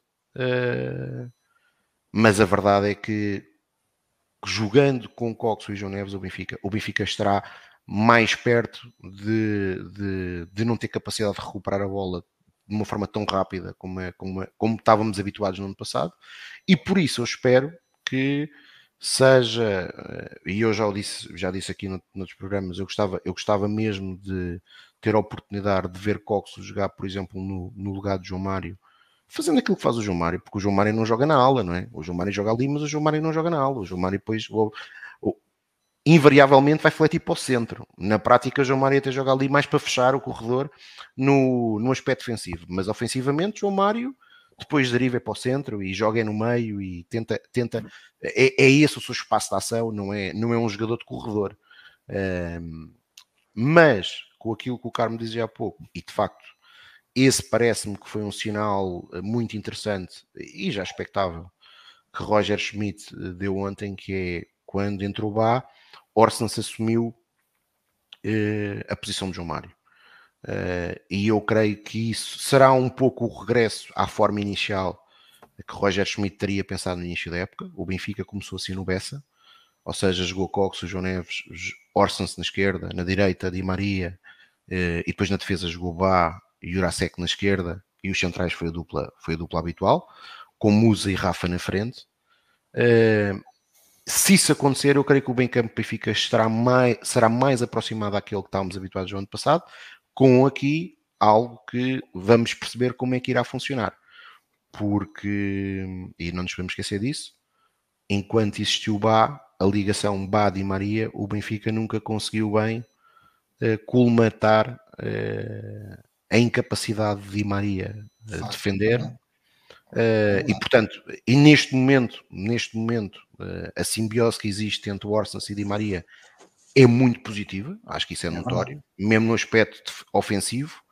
Uh, portanto, resta saber se vá consegue consegue ter essa simbiose que não teve até, até estar a jogar, até, até à sua lesão, mas tendo, eu acho que vamos retornar a esse, a esse meio campo em que Cox, o João Neves e Orsnes será um meio campo uh, preferencial para Roger Schmidt, com Rafa e Artur Cabral e, e porventura, porventura Marcos Leonardo, que ontem mais uma vez voltou, entrou e marcou, uh, mas a verdade é que um, e, está a ser, e lá está, o futebol é, é momento. Nós vamos falar há pouco de um jogador que é Musa, que de facto uh, foi muito importante no ano passado e já neste a vir do banco e a marcar. Marcos Leonardo está a conseguir pulverizar os recordes de Musa, porque sempre que joga praticamente marca, mas no momento em que era mesmo, mesmo, mesmo importante marcar, que foi contra o Estoril, falhou uma oportunidade praticamente sobre o guarda-redes pela frente. Portanto, esperemos que aquilo tenha sido só aquilo que acontece a qualquer avançado do mundo, e portanto, um lance em que ele, aliás, ele não instou mal, ele tentou colocar a bola o mais afastado possível ao guarda-redes e acabou por, acabou por não, não acertar na baliza. Exato. Mas uh, a expectativa de facto é muito grande porque ele, aquilo que tem feito nos poucos minutos que tem jogado, tem de facto deixado muita água na boca, embora, embora há que realçar, Arthur tem estado muito bem, e ontem voltou a estar muito bem, marcou o golo, teve antes uma boa oportunidade em que voltou a aparecer muito bem nas costas da defesa, tem um lance que acaba por ser ele que assiste para, para, para o segundo gol de Rafa, e depois, no terceiro gol, é ele que cabeceia uh, para a bola, e a bola acaba por embater na barra e depois o Otamendi só tem que encostar. Portanto, acho que existem condições para o Benfica fazer muito melhor do que tem feito até agora, sendo que vamos entrar aqui num, mês crucial, não é? O Benfica, a partir de domingo, tem um ciclo de jogos decisivo uh, até ao final do mês de fevereiro. Portanto, o Benfica amanhã joga no domingo com o Gil Vicente, quinta-feira irá disputar em Vizela os quartos final da Taça de Portugal e três dias depois uh, terá que estar em Guimarães e, portanto, é expectável que Roger vá ter que mexer alguma coisa aqui. Uh, veremos se o irá fazer ou não. No ano passado, em ciclos deste tipo, ele raramente mexeu. Uh, este ano também pouco tem mexido. Vamos ver se mantém isso ou não, porque, e olhando só aqui um depois para o calendário, o Benfica depois recebe logo na, na semana imediatamente a seguir o Toulouse, joga depois no domingo com o Vizela em casa para o campeonato, vai a Toulouse, recebe, recebe o, o Portimonense e eh, se tudo correr bem, como nós esperamos, ou seja, que o Benfica consiga garantir o apuramento para as meias finais, terá um jogo no dia 28 ou 29 uh, em Alvalade Leiria uh, e no fim de semana imediatamente a seguir tem que ir ao Dragão. E portanto, é isto no mês, praticamente no mês. Uh, e portanto é um, é um, ciclo que pode definir muito daquilo que vai ser a nossa, as nossas, as nossas uh, expectativas para o que resta do final da época, uh, na prova mais importante de todas, que é o campeonato, e depois também naquilo que neste momento ainda podemos ganhar, que é a Taça de Portugal e a, Taça, e a Liga Europa. Ora, hum, Pedro, hum, o que é que tu achaste do jogo? Assim, uh, ou, ou, queres acrescentar algo que, que, o, que o Tiago tenha dito? Não, acho que já, já dissemos os dois tudo o que havia a dizer sobre o jogo. É, eu percebo, percebo o que o, que o Tiago disse em relação ao Tino, percebo, mas um, e acima de tudo percebo no sentido de que um, tendo em conta as dificuldades que o Benfica está a ter, o Tino consegue dar uma segurança defensiva muito forte. Mas na segurança defensiva, aí é que é o teu erro. Eu não digo pela segurança defensiva. Eu não falo pela segurança defensiva. Não é pela segurança defensiva. E vou dar aqui um exemplo, e eu falei isso até no, sobre o jogo com o Estoril. Benfica, para mim, com o Estoril, eh, aqueles últimos 20 minutos, foi se calhar até a pior fase do jogo do Benfica. Para mim, na minha opinião. Foi aqueles 20 minutos finais. Porquê? Porque ele pôs João Neves e João Mário. E o Benfica deixou de ter capacidade de ganhar a bola. Ponto final. Claro, e, tu, claro. e, tu, e tu só consegues jogar a bola se tiveres a bola. Isto, é, isto, isto é, pode, parecer, isto pode parecer básico. Certo, mas certo. Se, se, nós não tivermos a bola, não vamos. E o Tino, o Tino que te dá isso. Porque o Tino, o Tino não está mesmo ontem. O Tino ontem até tem, até tem logo uma das primeiras, uma das primeiras ações do Tino em campo, até faz a geneira que é aquela no meio campo ofensivo que tenta fintar três jogadores do Estrela da Amadora, não sei o que, é que lhe passou pela cabeça, acho que já estamos a ganhar 3-1. Está muito entusiasmado. Tentou afetar três, mas, mas é a capacidade que ele tem em ganhar bolas no meio campo adversário.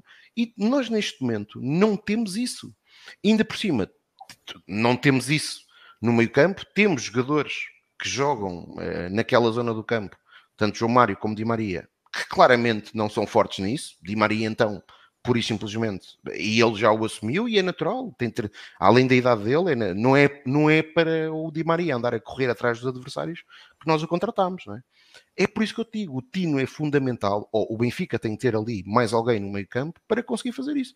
Se não conseguirmos, é, acho que é difícil, porque sem bola. É, e, e nós reparamos numa coisa, isso os próprios números dos jogos, hum, e eu já, eu já fiz isso, é, já, já disse isto aqui noutros programas.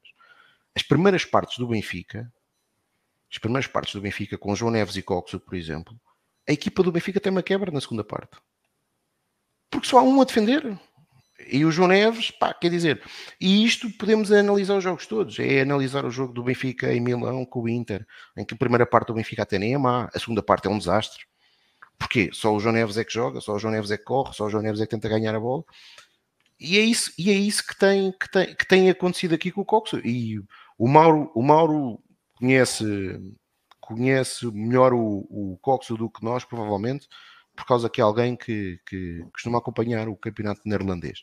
Mas aquilo que eu tenho visto do Coxo neste momento é ele a jogar ali num duplo pivô sem ter mais ninguém para o ajudar é insuficiente. Pelo menos para o campeonato português é, é insuficiente. Acho, acho, que já se viu perfeitamente que, que é curto. Mas o, o que eu quero dizer é isso essa, essa capacidade defensiva de Tino e capacidade defensiva alta dele estar, dele ir recuperar bolas ao meio campo adversário,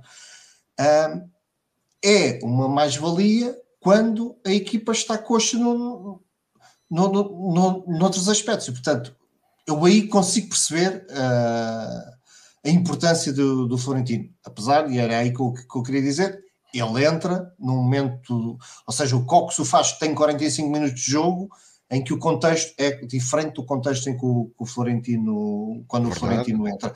Mas é, acho, acho que já vimos, já temos vários jogos para perceber que de facto Coxo um, a dois, no meio campo a dois, Coxo e Florentino, uh, Coxo e, e, João Neves, é curto porque obriga João Neves a, a um trabalho duplo e depois fica desgastado com, deixa com outras coisa. coisas deixa-me só dizer uma coisa, e, em linha corroborando com aquilo que estás a dizer.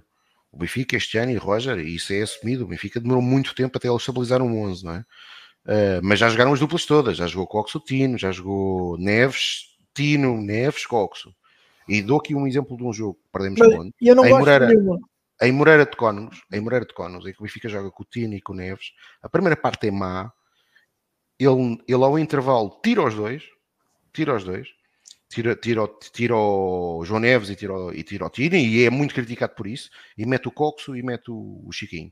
E embora a segunda parte tenha sido insuficiente, e por isso mesmo também acabamos por largar pontos, a entrada do Coxo, para mim, foi muito. Oh, foi, não foi muito importante o Benfica não ganhou o jogo, mas a equipa do Benfica conseguiu jogar muito mais por aquilo que o Coxo permite à equipa, ofensivamente. Claro. Porque claro. O, o, Neves, é, embora tendo muita qualidade, não faz aquilo que faz o Coxo, a nível, por exemplo, de passe.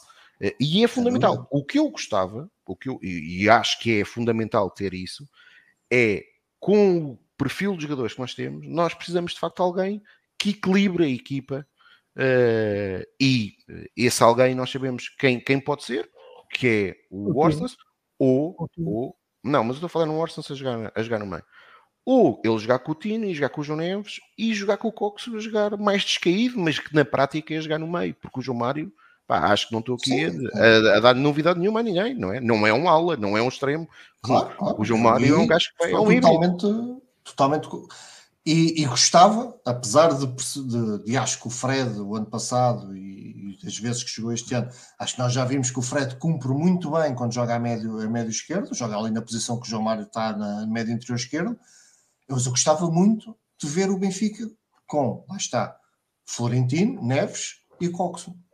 Ver o Coxo naquela posição um, perceber o que é que dava, porque lá está, o Coxo consegue dar, e é muito importante, aquilo que o Coxo consegue tem capacidade para dar ofensivamente à equipa, em condução, com passos de, uh, com passos de transição, passo curto, passo longo, visão de jogo, remate, etc. Em termos ofensivos, acho que nós, e é pacífico, não, todos nós concordamos que de facto Coxo é um bom jogador, é um jogador com qualidade técnica, falta-lhe uma capacidade defensiva que não tem. Pronto, é, é o que é. E portanto, o meio campo a dois requer uma dupla de jogadores muito combativos e João Neves é, uh, Coxo não é, Florentino defensivamente é fortíssimo, um jogador muito combativo, terá as outras lacunas, mas neste momento, tendo em conta todo o contexto da equipa e sete disparos, ou seja, não há nada a mexer, mexendo só uma peça do meio campo, porque João Mário continuará sempre a ser o titular na esquerda. Uh, dou o braço a torcer e acho que Tino necessitamos de alguém como o Tino para que mas, mas o, próprio, tu estás a dizer, João Neves nós vimos um cheirinho mais... nós vimos um cheirinho disso do, do, do, ou seja, disto que estamos aqui a dizer em Aroca se tu te recordas sim, sim, sim, sim. o Coxo, acaba exato, exato. acaba à esquerda e acaba bem acaba bem e o, e o jogo fluiu muito bem portanto lá está há opções de para a equipa ter melhor rendimento uh, e estar mais perto do, do sucesso do que, que tem, do que tem apresentado neste momento. Portanto, cabe Roger Schmidt uh, decidir. Vamos ver se agora para, contra o Gil Vicente já haverá alguma, alguma surpresa. Mas, Pedro, mas, podes começar já. Pode já começar a tua antevisão do encontro. É sim, lá está. E começando a antevisão é muito simples. Não temos qualquer margem de manobra. Continuamos, portanto, acho que vai ser um campeonato renhido até ao fim. Vai ser muito. Seria uma surpresa não o ser. Pelo menos entre Benfica e Sporting, acho que vai haver uma disputa uh, até ao fim. Uh, o Porto, vamos ver até qual é a capacidade que o Porto tem de, de conseguir continuar a estar, a, a, estar aqui a apertar o morder os calcanhares a, aos dois clubes de Lisboa. Uh, o Braga está um pouco mais atrás, pronto, mas uh, pode fazer moça no, nos confrontos contra nos jogos diretos contra o Benfica, Porto e Sporting. Vai ser um campeonato muito renhido e, portanto, não podemos não podemos perder pontos, muito menos em casa, que já perdemos bastantes pontos que nos podem fazer muita falta. Portanto, e temos que conseguir dar a volta a esta qualidade divisional. Temos que, temos que voltar um, a ganhar confortavelmente. O Benfica ganha 4 a 1 ao Estrela Amador, é um, é, um, é um resultado confortável, mas a exibição não foi e o resultado até se tornar confortável não foi. Uh, parece uma verdade lá para Alice, mas, ou seja, às vezes o, os jogos, óbvio, claro, que até marcar o primeiro, segundo e terceiro golo, os jogos não, não, não estão ganhos confortavelmente, mas há jogos em que tu percebes que é uma questão de tempo até o Benfica marcar golo, porque o Benfica está, está a jogar bem, está a ter muitas oportunidades, está, está claramente por cima.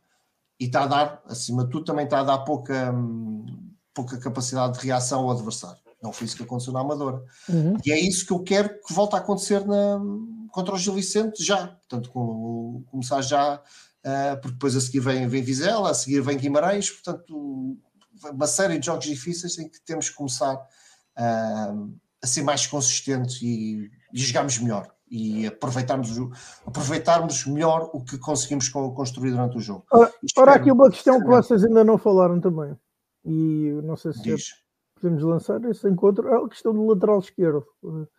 Morato, pelo menos nestes últimos dois jogos, tem estado absolutamente é assim, lastimado. É tem, é um facto. obviamente está fora de posição, é um dos sete jogadores que está fora de posição. Uh, um, mas, oh, Luís, está fora, está fora mas a malta critica muito, mas eu aqui vou ter que dar, vou ter que dar a mão à palmatória e, e o Pedro Carmo vai, vai começar a se rir e vai. Pá, a malta que é como Morato joga muito quando não tem ninguém no meio que o ajuda a defender. E que o gajo que está à frente, e que o gajo, e o gajo que está à frente dele, o gajo que está à frente dele também não ajuda nada. Sim.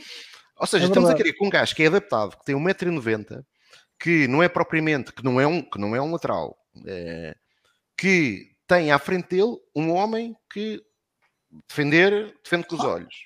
E que os outros dois que estão no meio não conseguem dar para as sobras tapar ali. Eu não sei bem o que é que a malta Sim. quer. Aliás, a malta fala do Morato. Ontem, ontem, na segunda parte, o Morato, o Morato tem, tado, tem, tem feito aquilo, tem cumprido. Agora, o Benfica tem, tem, tem. Sim, é aliás, vítima, olha, é eu até te vou dizer uma coisa. Eu espero, eu espero que o Carreras seja aquilo que, que tem dito. Ofensivamente, nós dos minutos que vimos, eu gostei. Mas também defensivamente, epá, se o Carreiras é, é eu não vou analisar o homem e o jogador, como é evidente pelo aquele lance, mas se por acaso o Carreiras é aquilo defensivamente, aquilo que ele mostrou no único lance em que foi obrigado a, a fazer qualquer coisa com o Estoril, em que tem uma abordagem completamente sozinho, numa bola pelo ar, que ele fica a 2 ou 3 metros da bola, ele saltou o, no vazio e a bola passou, epá, então se calhar vamos ter um problema e que não vai ser resolvido com o Carreiras. E se calhar aí, para mal dos nossos pecados, vai acontecer uma coisa que o Helder Campos há pouco dizia, que é uh, entra ao bar e passa o Orsens para a esquerda, como começou a época. O Orsens jogou, nós, nós se calhar não nos recordamos, mas o Orsens, com Estrela da Amadora na, na luz em casa e depois em Barcelos, quando o Benfica foi jogar Barcelos, o lateral esquerdo do Benfica era o Orsens. É a forma do Roger Smith manter portanto, o Fred e João Mário no portanto, mesmo 11. Portanto, não, mas ele na altura, ele na altura, no primeiro, na primeira jornada, não, ele não fez isso. O João Mário ficou no banco, não é? O João Mário ficou no banco no, na primeira jornada. O João Mário não jogou a titular. Mas quer dizer, é, é que a malta às vezes fala do Morato. É pá, eu não sei o que é que a malta está à espera do Morato, não é? Quer dizer, o homem tem cumprido aquilo que, que é pedido, tenta se envolver na manobra ofensiva do Benfica. Exatamente, era isso que eu ia dizer. Tenta, é mas que depois acontece aquilo, lá está, e eu há pouco estava a dizer, joga com um jogador que não lhe dá jogo, o João Mário dá-lhe pouco jogo. Aliás, essa era, essa era a grande vantagem de jogar com o Grimaldo, não é? O Grimaldo fazia aquela aula praticamente sozinho no passado.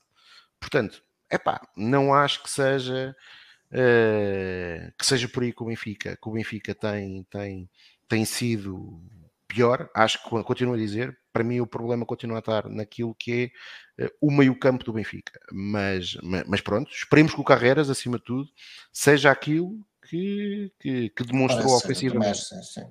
Ainda por cima é novo e tal, obviamente vai cometer, vai cometer erros, este, este claro. tipo de erros, este tipo de erros que o Tiago, que o Tiago falou, que ele, pá, parece que é um erro de falta de experiência, de, de ter entrada frio, etc. Eu acho que é daquelas coisas que facilmente se corrigem com treino, com experiência e com competição. Uh, mas sim, eu, eu tenho aquela velha máxima de que pá, um lateral é, é, importante que saiba defender. Fala-se sempre muito da capacidade ofensiva dos laterais do Benfica, por causa de, de verdade, é um facto que o Benfica passa muito tempo a, a atacar, portanto os laterais têm que saber atacar, mas eu quero muito que os, que os laterais do Benfica saibam defender. E sempre foi para mim a grande crítica ao Grimaldo, que ofensivamente do melhor que se viu, mas defensivamente sempre deixou muito a desejar e portanto eu acho que o Benfica precisa de um. Mas melhorou de, muito. Mais fortes, é, época, passada, época passada até a defender teve muito bom, não se lembra assim. Não se lembra assim de grandes erros e no ano, do Grimaldo. E no, ano anterior. E no ano anterior. E no ano anterior. Oito anos que ele teve de Benfica e foi na última.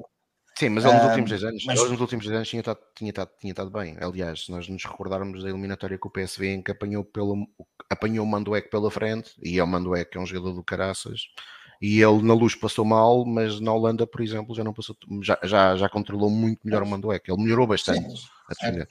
Certo, melhorou, ok. Eu tenho, eu é... tenho uma. Eu tenho uma ideia, talvez seja uma ideia, uma posição polémica relativamente aos laterais, já, já vem de uma, já causou uma grande discussão noutros grupos, em grupos de WhatsApp onde também estou, noutros fóruns, que é, um, que é que os laterais em equipas como o Benfica, o Porto, o Sporting, o Real Madrid o Barcelona, equipas que passam 90% dos jogos a atacar, os laterais uh, até ao final de contas têm uma, são só, ou melhor, são só laterais, não são defesas laterais.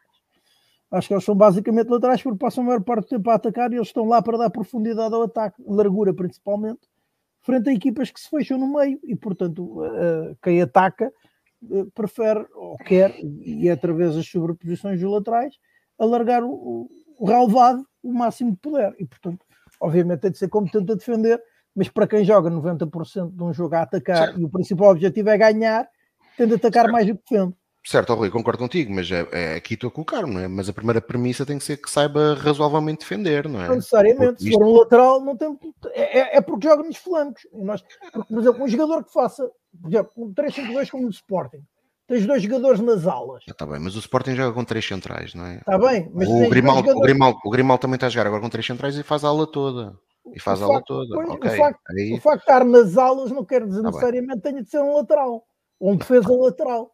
Está bem. Certo, tá bem, mas, certo. mas tem que saber depende, defender, depende não é? Tem, tem, que saber defender. Depende, vou, vou, tem que saber vou, atacar também, aparentemente. Está bem, então, mas vou dar, vou dar aqui duas, duas das. Tens que mostrar o resto do 11, não é? Vou, vou dar aqui. Agora, a partir do momento que estamos a falar de quatro defesas, pá, vou dar aqui os laterais três, das, três das adaptações mais felizes que aconteceram no Benfica. Uma delas, que a maior parte das pessoas não ouviu, não ouviu como adaptação, que é com Entrão Miguel e Nelson Semedo todos eles eram muito fortes ofensivamente, mas defensivamente eram todos competentes. Mas muito fortes a defender.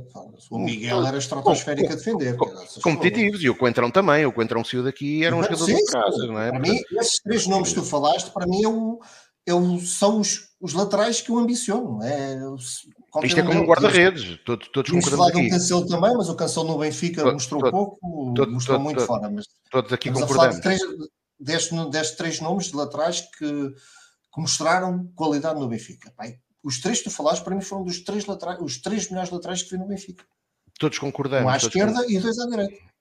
Todos concordamos que o, com o guarda-redes é importante saiba jogar com, com, os pés e que saiba ler o jogo, mas ao final do dia, se ele não souber defender, é, defender. Claro, vale-nos vale, vale, pouco, não é? Sim, esse sim. É. Ah, e os laterais também, não é? Porque os laterais não jogam. O Benfica, por exemplo, eu contraponho aquilo que estás a dizer, não é? O Benfica não joga só contra o. com todo o respeito, contra o Estrela da Amadora. O Benfica, quando joga na Europa, se tiver um lateral que seja um passador. Aliás, o Grimaldo, eu estava num jogo em que o Pedro Carmo também estava e que nós, na altura, ficámos eh, encantados com um jogador que, infelizmente, não está no Benfica, mas está num adversário, que fez o que quis dele. Eh, aliás, e até te vou dizer mais: o Benfica teve um central que a carreira dele está longe daquilo que chegámos todos a, a esperar que fosse, uh, pelo menos pela forma como, como teve impacto logo à primeira oportunidade na equipa A, que sofreu muito por jogar no lado de Grimaldo, que foi Ferro. Ferro sofreu bastante quando Grimaldo, por simplesmente, não defendia. Eu recordo de um jogo em Guimarães, com o Carmo, que nós estávamos lá. Com o Marcos Edwards. Com o Marcos Edwards fez gato sapato, fez gato sapato do, fez gato sapato do, do, do, do Grimaldo. Aliás, muita, muita malta. Pronto, eu sei que eh, há muita mal. Eu sei que fez jogos muito diferentes de, da maioria. Nesse, ne, nesse jogo, houve um miúdo com 19 anos, que tinha acabado de fazer 19 anos, que viu um cartão amarelo logo nos primeiros minutos, que estava a jogar lateral direito e que fez uma exibição deste personalidade, deste qualidade a defender, que foi absolutamente fantástica, que foi o Tomás Tavares. O outro lado do Benfica, que foi, que foi o Grimaldo, foi, só, foi simplesmente horroroso. E o Ferro, o Ferro nessa época, o Ferro nessa época era muito criticado, de forma injusta, porque o Ferro muitas das vezes tinha que ir resolver problemas daquilo que o Grimaldo não fazia, que era defender. É verdade. Mas pronto, e concluindo, o, o jogo com o Gil Vicente é, ah, é isto: é ganhar e esperar que, que haja algumas mexidas já. Ou então, ou que, no limite, que Roger Schmidt continua a mostrar sinais que em breve vai mexer, ou seja, quando que as substituições que fizeram no decorrer do jogo dê, dê, dê mostras de que de facto num futuro breve uh, vão haver mexidas significativas no 11 do Benfica. Uh, dar mais minutos a, a Neres, dar mais minutos a Rolaiser, dar mais minutos a Carreiras, dar mais minutos a Vá. Agora já não será como na época passada, né? que não é por falta de opções, eventualmente, que Roger Schmidt não Exato, exato. Acho que neste momento, acho que neste momento não nos podemos queixar de falta de, de opções. Uh, já antes não se podia, honestamente. Acho que não, se, não era por falta de opções do banco que, que Roger Schmidt não tinha motivos para, para mexer na equipa. Acho que são opções, opções dele, opções teimosas. Uh, nós sabemos que todos os treinadores têm, têm as suas teimosias, mas poxa, acho que já está no, estamos a chegar ali àquela fase e é por isso tenho esta esperança de que quer estas novas contratações, quer estas recuperações de lesões uh, possam forçar Roger Schmidt a, a fazer alterações. Ora, e tu, uh, Tiago, que lançamento fazes da partida o jogo? Epá, é um jogo, é um jogo que é decisivo ao Benfica, basicamente é isso. Eu, ao contrário do Carmo, discordo da, da leitura que ele faz. Acho que o campeonato, os três primeiros estão tão, tão decididos quem vão ser. Uh, como vão acabar é que, é que já não sabemos, porque estamos a falar, o Foco do Porto está a 5 pontos do Sporting e está a 4 pontos do Benfica, sendo que neste momento está numa fase claramente melhor, está a jogar melhor, está, a equipa está mais forte, uh, está a ganhar com alguma facilidade, ao contrário até de nós, que temos sentido algumas dificuldades. O Futebol Porto, até nos últimos jogos, tem conseguido estar, estar uh, resolver os seus jogos com, com mais facilidade do que o Benfica. Uh, e portanto acho que vamos ter que, vamos ter que contar com, com uma luta a três. O Sporting está muito forte, evidente. Uh, e é treinado, e é treinado, infelizmente, e para mal dos nossos pecados, por um benfiquista. E, portanto, aquela basófia uh, que normalmente costuma acontecer em Alvalade não me parece que vai acontecer desta vez. Acho que Ruben Amorim é, de facto, um indivíduo que, além de comunicar muito bem, de ter uma equipa e um modelo muito bem trabalhado, uh, é alguém que tem os pés assentes na terra e que, portanto, tem, tem, tem, tem sabe que, que falta muito para, para, acabar o campeonato e portanto acho que vai ser um campeonato cedido a 3 e, e, e, para isso o Benfica tem que fazer a sua parte que é, que é ganhando os jogos que é ganhando os jogos. E o Benfica tem neste momento um ciclo para o campeonato aparentemente uh, mais uh, suave porque jogamos três jogos em casa e temos uma deslocação essa de facto muito difícil a Guimarães, mas vamos jogar três jogos em casa com Gil Vicente, Portimonense, Vizela Uh, vamos apanhar um Gil Vicente que venceu no último, no último fim de semana o Vitória Sport Clube, mas são três equipas que, evidentemente, o Benfica na sua casa tem que vencer. Uh, mas a verdade é que este ano, infelizmente, mesmo no Estado da Luz, a equipa não tem feito exibições propriamente de encher o olho uh, e, já, e, já, e já desperdiçamos quatro pontos que não podemos desperdiçar. E portanto, aquilo que eu espero é um jogo difícil, uma, uma equipa ciente daquilo que tem que fazer uh, e de ganhar. Alguma expectativa para perceber o que, é que, o que é que vão ser as opções de Roger Schmidt. Uh, não me vou alongar em posições, mas eu espero, eu estou à espera que exista alguma alteração no 11, tendo em consideração o ciclo que vem aí, que é um ciclo de facto muito exigente, tanto do ponto de vista físico como mental dos próprios atletas, isso é mais do que sabido. Uh, os jogadores não conseguem manter o foco quando estão constantemente a competir de 72 em 72 horas, que vai ser praticamente aquilo que o Benfica vai, vai, vai estar obrigado a fazer, e ainda bem, é bom sinal, é sinal que o Benfica dá nas competições, mas vai, vai, vai, vai exigir muito da equipa e portanto eu estou curioso para ver aquilo que ele irá fazer. E lá está, e porque também hum, acho que existem soluções suficientes para o Benfica poder fazer essa rotatividade. Ora, mas veremos o Nunita coloca aqui esta questão e agora eu pergunto, pergunto, pergunto ao Nunita e já agora eu também. E se o treinador não mudar nada? Epá, o, o, é o que é, é o que é. Se o Benfica continuar a ganhar, parabéns ao Roger Schmidt, não é? Eu, eu, eu, vou dizer aquilo que disse no ano passado e quem quiser pode, pode ir. E o Nunita eh, já nos acompanhava nessa altura. Aquilo que, que eu dizia no ano passado relativamente à gestão das pré-eliminatórias da Liga dos Campeões e no ano passado tivemos o problema do Mundial e, portanto, um, ehm, o calendário ficou muito mais condensado, não é? Além das pré-eliminatórias que o Benfica tinha que fazer, o calendário estava extremamente condensado. E o Benfica, naquele mês de julho, aquele mês e meio, o Benfica fez mais 10 jogos. E Roger Schmidt não mexeu. Não mexeu. Roger Schmidt mexeu contra o Rio Ave já depois desse período. Aquele, aquele primeiro período só existiram mexidas quando aconteceu uma coisa, quando existiram lesões. De resto, eram sempre os mesmos que iam a jogo. Uh, eu, na altura, dei a minha opinião. A minha opinião é: eu teria feito, se fosse eu mandar uma abordagem diferente, não teria feito aquilo que fez o Jorge Jesus um ano antes, que era o Jesus, por exemplo, quando o Benfica teve que fazer exatamente o mesmo percurso, apanhar Spartak Moscou e depois apanhar o PSV, o Jesus mudava quatro ou cinco jogadores de uma competição para a outra. Eu lembro-me que o primeiro jogo do Benfica para o campeonato nesse ano foi em Moreira de Cónegos e o Benfica de Moscou para o jogo de Moreira foram seis titulares novos. Eu acho que isso é exagerado. Uh, acho que não mexer também para mim não faz muito sentido, até porque o plantel é constituído por 20 e tal jogadores, partindo do princípio que todos têm qualidade para estar, para estar, para estar no plantel, acho que faz sentido algumas alterações. Eu não, eu não estou à espera que Roger, eh, no, no jogo de domingo, altere 5 ou 6 jogadores, mas gostava, e acho que faria sentido, que duas ou três substituições eh, no 11 pudessem ocorrer para este jogo como em Vizela, digo o mesmo.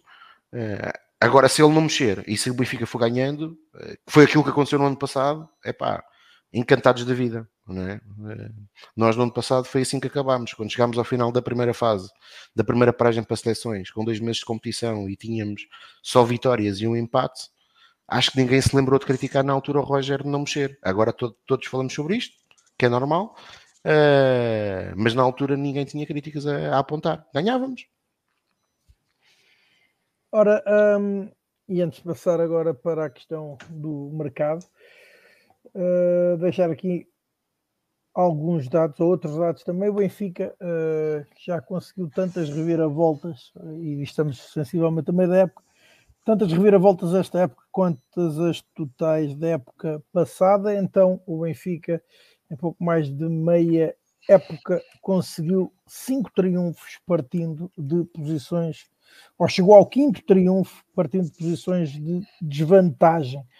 Um, o Benfica um, tem estado a sofrer mais gols, mas também aparentemente tem estado a reagir melhor aos momentos de adversidade. Tudo começou, bom, estas recuperações começaram no derby com o Sporting com gols aos 90 mais 4 e 90 mais 8, seguiu-se o triunfo uh, depois uh, diante do Aves ou do AVS para a Taça da Liga, vitória sobre o Braga para a Taça de Portugal e uh, o, o, triunfo por 4-1 frente ao Rio Ave e agora desta vez na Amadora. Ora, um, Pedro e Tiago,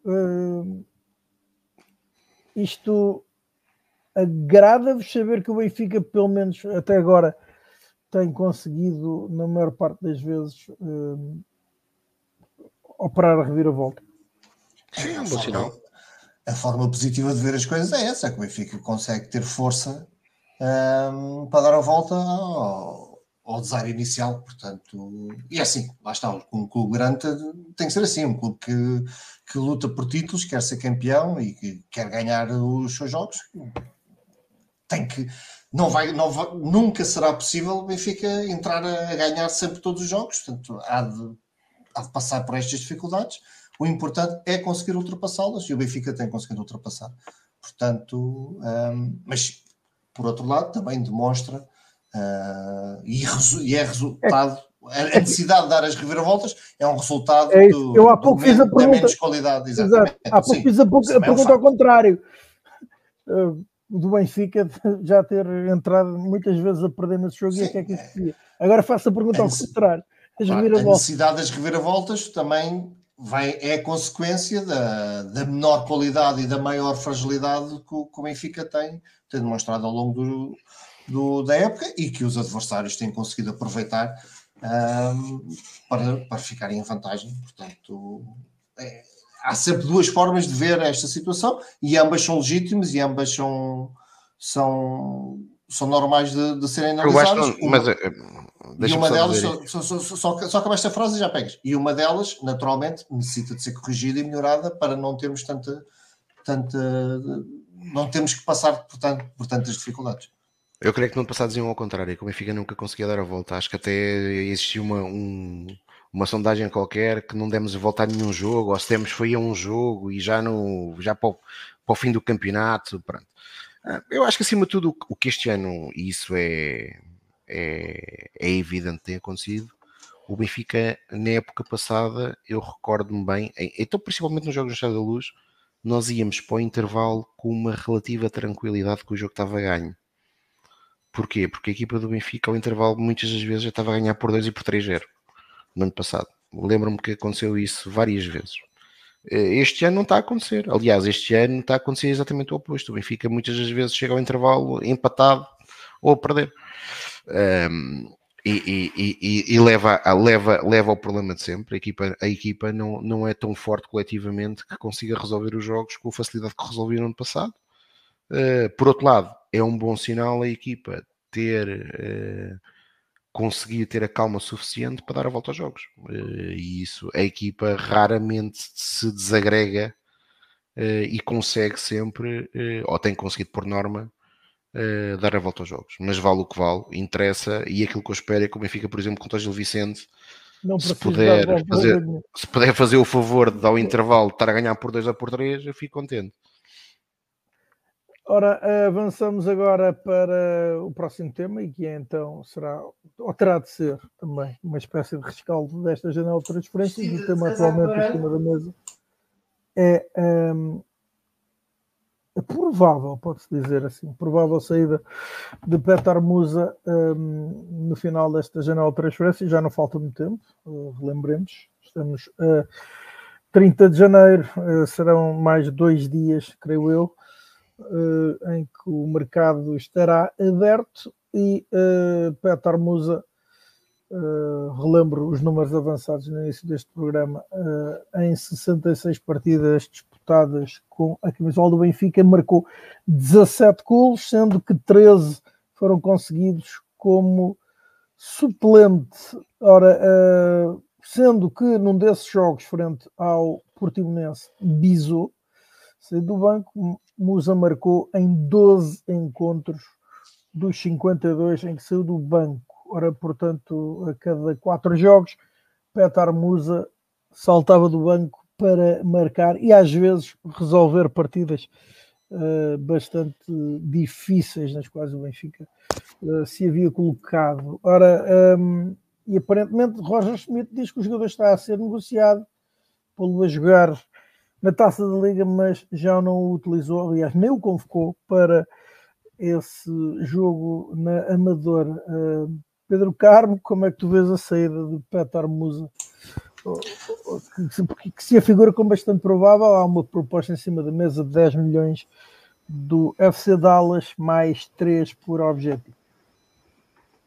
Bom, financeiramente, olhando estritamente para, para os 10 milhões, obviamente que tendo em conta que ele custou 5 milhões, tendo em conta que é um suplente, tendo em conta que, que nunca foi um jogador eh, reconhecido pela maioria dos adeptos, portanto, financeiramente uh, é um valor bastante interessante.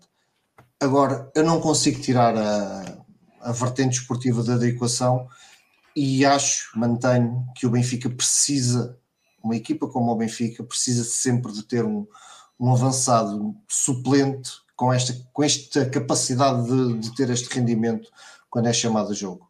Uh, e eh, concordo em absoluto que Musa é muito curto para ser titular do Benfica, mas não consigo dizer mal da, da prestação de Musa como suplente do Benfica. Ele entra e de facto mexe e tem rendimento. E eu acho que isso pode valer os 10 milhões de euros que ele vai, que ele, que ele poderá uh, uh, custar ao Dallas e, e, proporcionar em termos de encaixe financeiro ao Benfica. Eu não vendia. Se fosse eu a decidir, não vendia ao Musa no, neste momento. Agora, também é verdade, e também reconheço isso, não faz sentido o Benfica ter quatro avançados, tendo em conta que só joga um uh, titular, uh, não faz sentido ter quatro avançados. Um, mais um, e consigo perceber que o Musa é o mais fácil de vender, mas também acho que o Musa é o que é mais diferente dos outros três.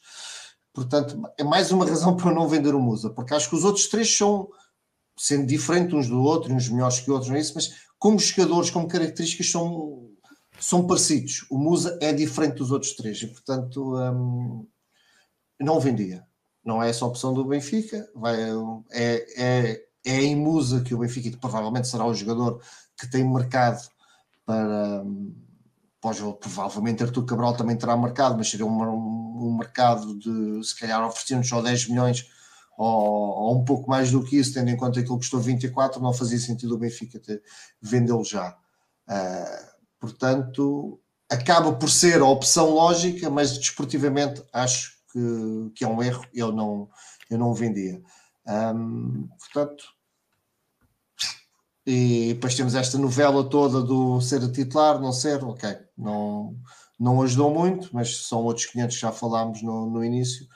Um, não vendeu Musa. Agora é esperar que os que chegaram, neste mercado de inverno, o Benfica conseguiu, vamos, no papel teórico, resolveu o problema da lateral esquerda que tinha, portanto, conseguiu colocação para o Erasec um, e conseguiu contratar um, um miúdo com potencial, com, com, com, boas, com boas reviews do, dos scouts que existem por essa internet fora. Portanto, é um miúdo que temos algumas expectativas, está corrigido um, um dos problemas, esperemos nós. Portanto, agora resta de, de mostrar em campo.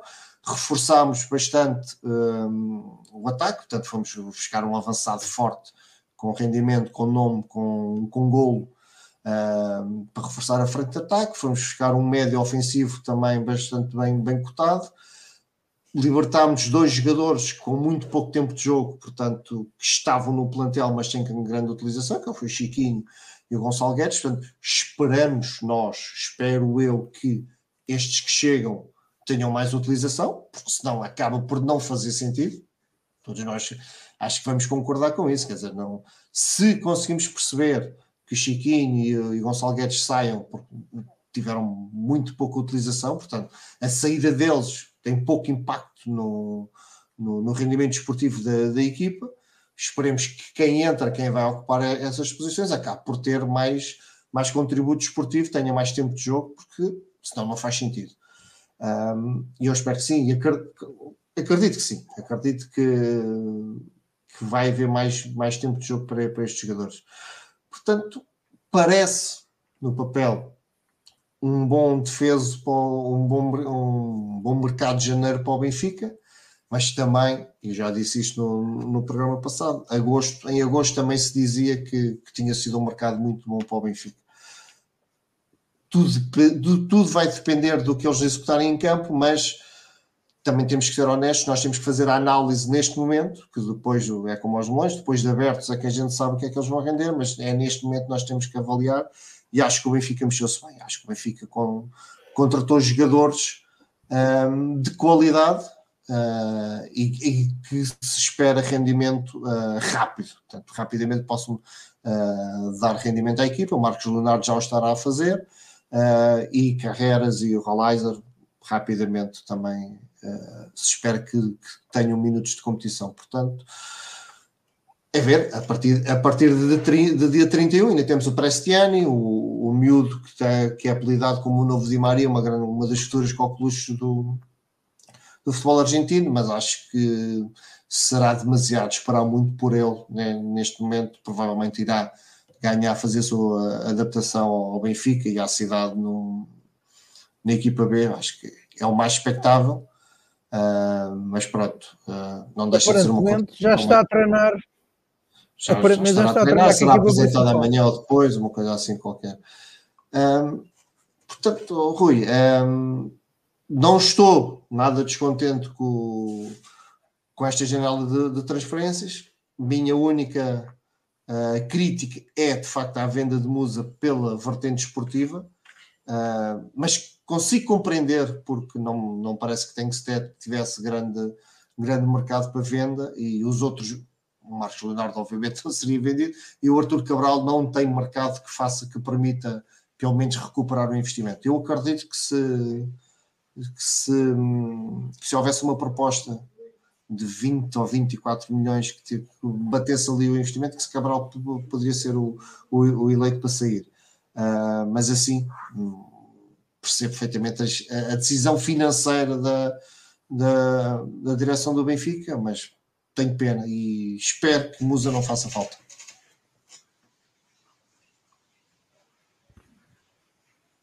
Ora, uh, Uh, Tiago, comentário te parece uh, potencial saída de molhado e já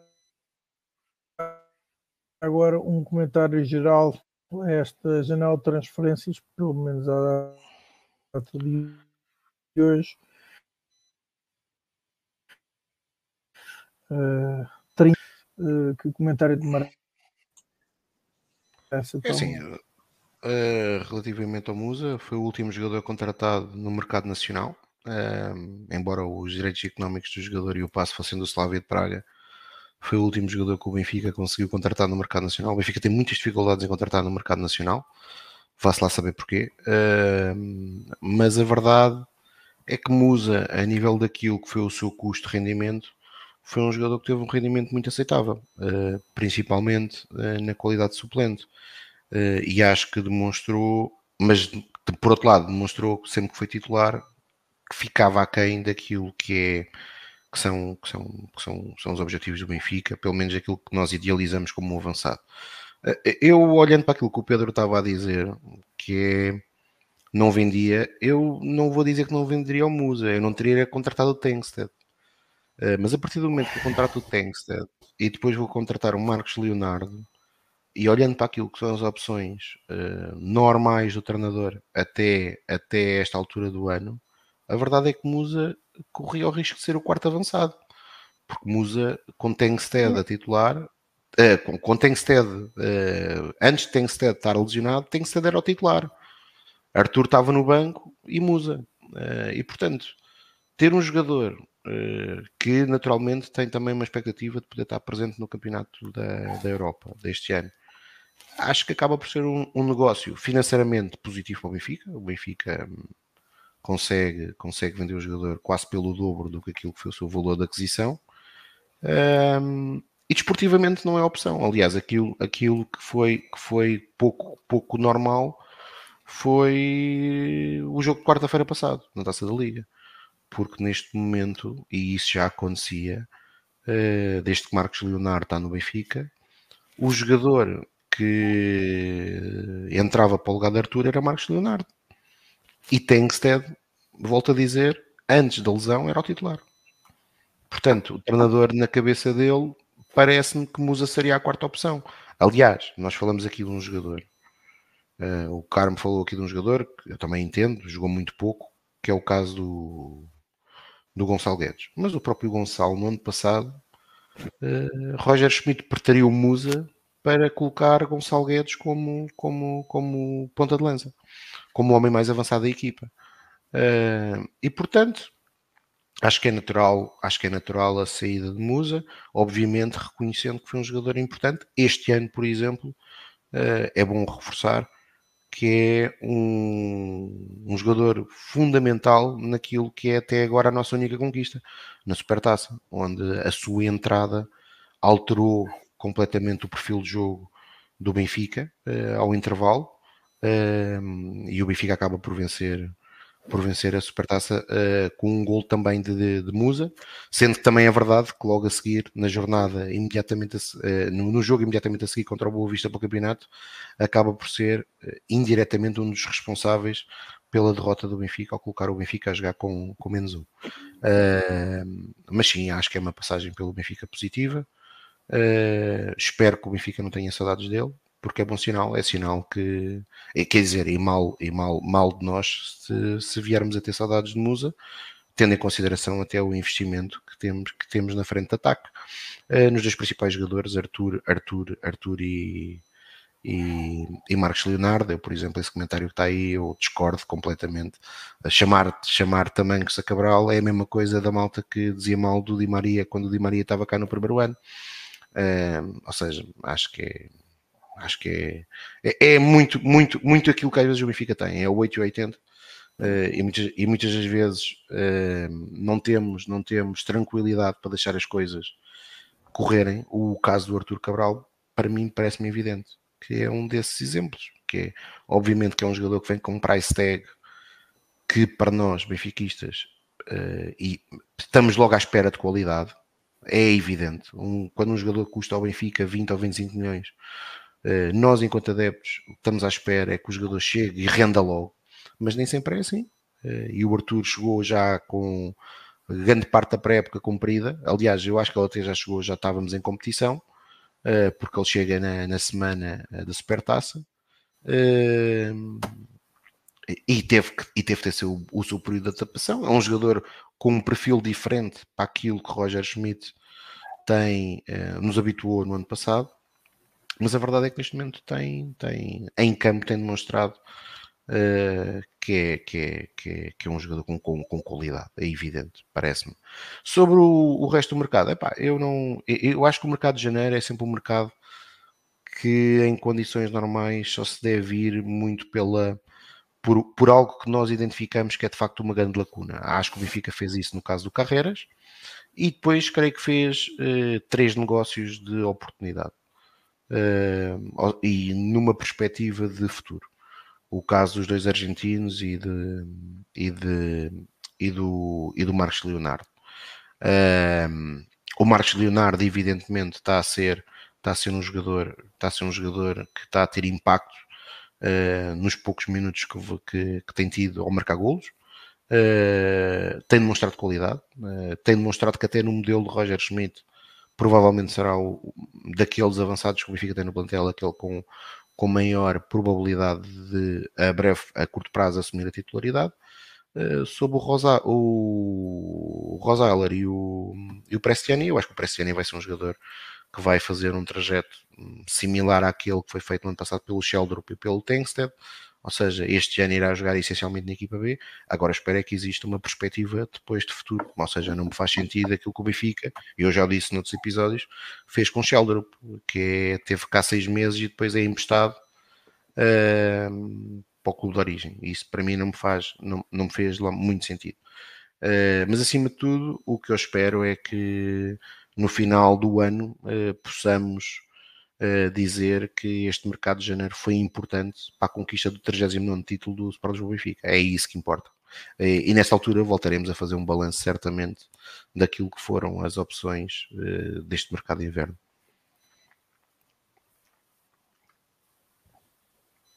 Ora, uh, e fico contigo, Tiago. Uh, que balanço podemos fazer das modalidades do clube? Balanço Olha, eu, e, eu, e primeiro... lançamentos, o que poderá vir aí.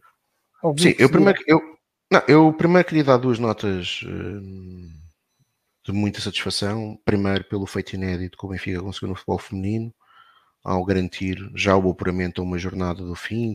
Defrontamos daqui a umas horas o Barcelona na última jornada uh, da fase de grupos e o Benfica conseguiu pela primeira vez na história do futebol feminino português uh, o apuramento para, para os quartos de final o que demonstra bem aquilo que tem sido a forte aposta do Benfica uh, no feminino e no futebol feminino. O Benfica tem futebol feminino há cerca de. A primeira época foi 2018-19, se não me falha a memória, uh, e portanto o Benfica uh, tem feito um trabalho extraordinário. não há outra. Não há outra não, não há outras palavras para, para, para, para sublinhar aquilo que tem sido feito.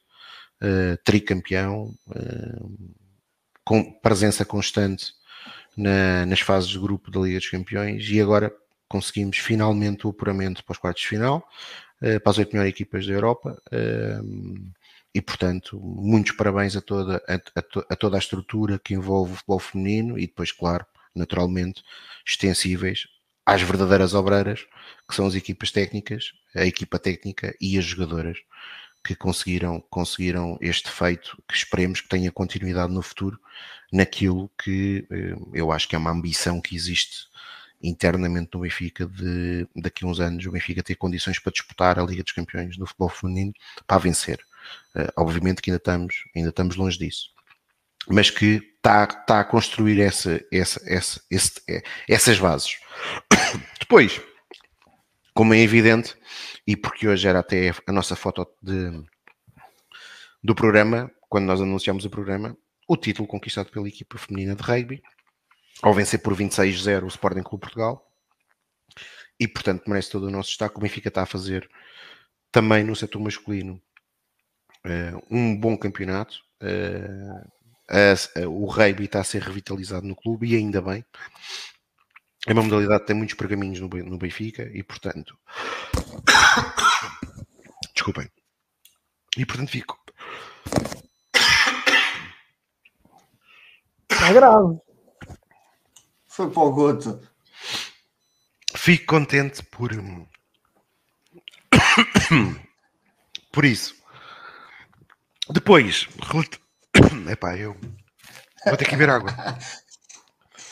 Bebe, bebe. Ai, o, Pronto, o olha, nosso eh, emocionou-se emocionou com, com, Antes, de ele voltar, eu, com o enquanto, ele feito das volta, nossas meninas. enquanto ele não volta, já agora peço um comentário. a ti. Ou o que queiras Ah, dizer, isso já, isso já não tenho muito, ah, honestamente, não estou a par. É uma falha. uma falha grave, não estou a par das nossas modalidades ah, náuticas, eh, pesca desportiva, não sei as novidades que, que há, mas eh, uma palavra aqui para as nossas meninas do, do futebol. do, do futebol feminino, eh, costuma, costuma ser o Carlos que costuma dar eh, mais atenção a elas aqui na- nas análises. E, e, de facto é um projeto, é um projeto vencedor do Benfica, um projeto bem feito, estruturado, que começou de baixo para cima, como, como deve ser, como desportivamente deve ser, portanto, o que o Benfica alcançou, alcançou por mérito, ah, não lhe foi dado e, e, é, e é de louvar, as, as, as miúdas estão de parabéns, toda, toda a estrutura está de parabéns, porque de facto a evolução é notória. Ah, e acho que sim, e espero muito bem que isto que o Tiago disse seja verdade, que haja mesmo esta ambição de pôr uh, a equipa de futebol feminina a, a lutar pelas maiores, com as maiores equipas da, da Europa pela, pela conquista da, da Liga dos Campeões Feminina. Portanto, é, já que no futebol masculino é difícil por, todo, por aquilo que todos, nós sabemos, se no futebol feminino a coisa é mais próxima, é mais execuível, acho que o Benfica pode e deve ambicionar a isso. E lá está, é, é a velha máxima. Se ambicionarmos alto, iremos conquistar alto. Portanto, muito bem. Sim, mas Tiago, é preciso, Estou traba- é preciso, sim, é preciso trabalhar para isso, né? Pá, peço desculpa, Claro, claro. mas fiquei aqui à rasca. Uh, relativamente às modalidades de pavilhão, o handball feminino venceu o ABC em casa para o Campeonato Regional por 41-30. O voleibol feminino venceu por 3-0 na deslocação a Fiães. O voleibol masculino foi vencer a Viana por 3-0 também, fora. No basquetebol masculino, na terceira jornada da Taça Hugo fomos ao VAR vencer por 98-74. A equipa feminina teve na Final Eight da Taça Federação. A equipa Benfica ganhou o primeiro jogo por 75-54 ao Imortal. No segundo jogo, com a Sportiva, o Benfica venceu por 65-54. Ambas, estes dois adversários tinham já ganho este ano ao Benfica, inclusive é no Pavilhão da Luz. E a equipa do Benfica uh, está a demonstrar que, de facto, o regresso da Rafaela e a contratação da Letícia estão a fazer, de facto, moça nos resultados de equipa, hum, positivamente. Uh, a equipa chegou à final com o, campeão, com o atual campeão nacional, o Gdessa, acabando, teve sempre à frente do marcador até ao, ao quarto período, até ao início do quarto período, onde aí a equipa do Benfica acabou por perder e deixou-se deixou perder por 59-55, mas há sinais, obviamente, tristes pela derrota, mas existem sinais positivos que a equipa do Benfica vai estar, uh, ou é preciso contar com a equipa do Benfica para a luta pelo título, título que no ano passado perdemos na final de uma forma um bocadinho ingrata, tendo em consideração a época que tínhamos feito. Portanto, uh, pena pela, pelo título perdido, mas excelentes sinais daquilo que foi este fim de semana. No hockey em patins, o Benfica, uh, na, na, no feminino, foi vencer à feira por 3-1, num jogo muito complicado, uh, com uma excelente réplica do adversário e uma vitória por 3-1. No hockey patins masculino, o Benfica tinha, a meio da semana, e da Espanha já correus e vencido por 3-6 para a Liga Europeia. E no regresso ao campeonato, a equipa do Benfica uh, deixou-se perder em Valongo por 3-2. Ir a Valongo normalmente é um pavilhão difícil, mas este Valongo é uma equipa este ano que sofreu um conjunto de alterações, desde a mudança de equipa técnica e a saída de um conjunto de jogadores. Está em sétimo lugar do campeonato e a equipa do Benfica, uh, de forma inacreditável, deixou-se perder por 3-2. E, e, isto não é, não é, não é propriamente a panagem daquilo que, que, que, está à espera de um campeão nacional, campeão nacional que está neste momento no quarto lugar do Campeonato Nacional já uma distância considerável, embora tendo um jogo a menos, já uma distância considerável dos primeiros. E portanto, eu vou dizer aquilo que já disse aqui noutras vezes: o Benfica nos últimos anos ganhou seis, seis provas no masculino, seis campeonatos no masculino, nas modalidades de pavilhão, só uma para aqueles que acham que ah, isto depois nos playoffs é que interessa. Só numa é que o Benfica uh, não venceu a fase regular. Foi em 2022, uh, 2022 não, desculpem, 2021 no voleibol. Na altura, quem ganhou a fase, a segunda fase foi o Fundo Pastardo, mas depois, lá está, o voleibol, a equipa uh, do Benfica conseguiu vencer o campeonato com a célebre rábula da taça na, na Ilha Terceira, em que a própria Federação não contava que o Benfica fosse vencer o dois jogos uh, aos é, Açores. e, a verdade é que a equipa de, e a verdade é que a equipa do Benfica conseguiu ganhar e depois teve os jogadores do Benfica improvisaram uma taça de plástico com muita categoria. Uh, e de resto, todos os outros cinco campeonatos foram conquistados vencendo a fase regular. Uh, e neste momento, e eu já vou a esse balanço, neste momento a coisa está negra para quase todas. Mas eu já vou, já vou ir.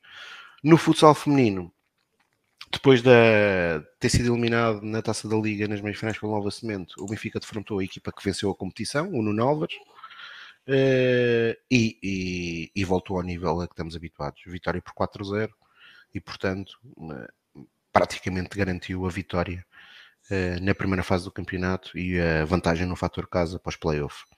No masculino, o Benfica defrontou em casa uh, para a Taça de Portugal, elementar da Taça de Portugal, o Fundão.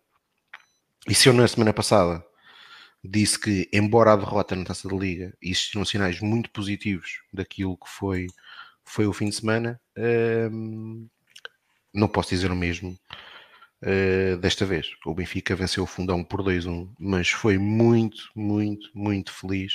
Jogou muito pouco, mais uma vez e o fundão acabou até por uh, se calhar merecia ter sido mais feliz do que, do que propriamente foi, porque foi um Benfica mais uma vez muito aquém daquilo que pode e deve fazer. E posto isto, e fazendo aqui um balanço, até porque já estamos, já passámos em todos os campeonatos uh, a primeira volta, portanto já estamos uh, em todos eles nas segundas voltas das fases regulares.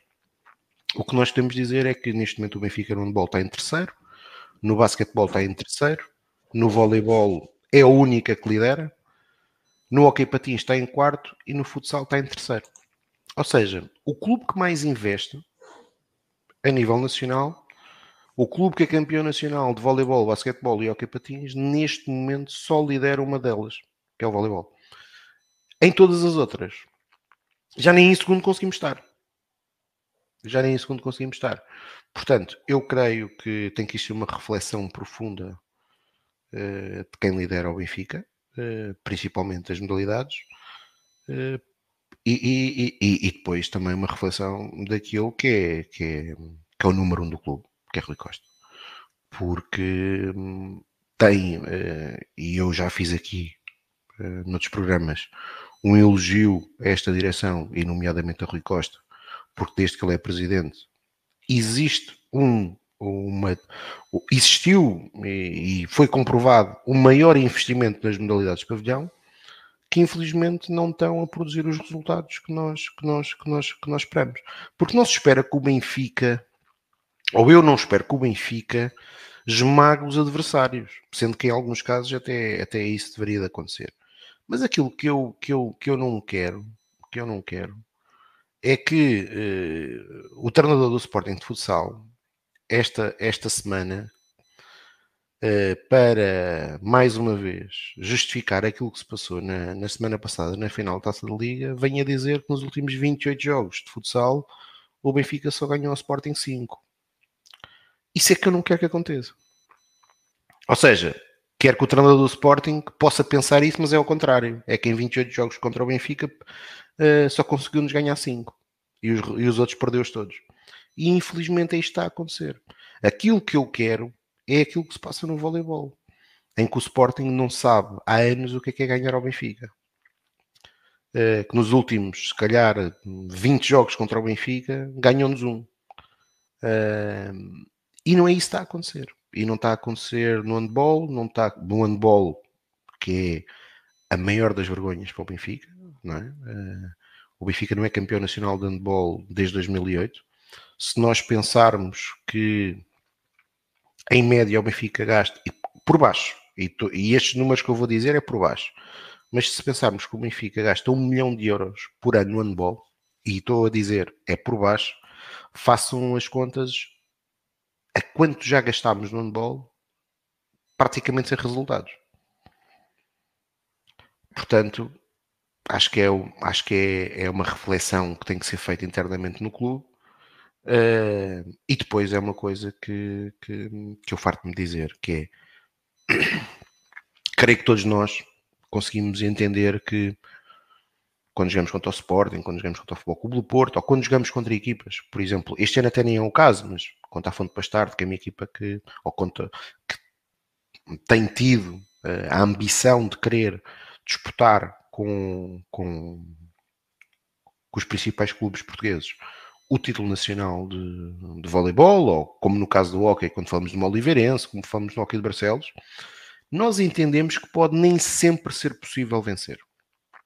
Uh, ou seja, percebemos que existe qualidade do adversário e, portanto, o adversário pode perfeitamente também nos vencer. O que não é compreensível é o Benfica, nestes campeonatos, quase todos que eu mencionei, ter desperdiçado pontos contra adversários claramente mais fracos.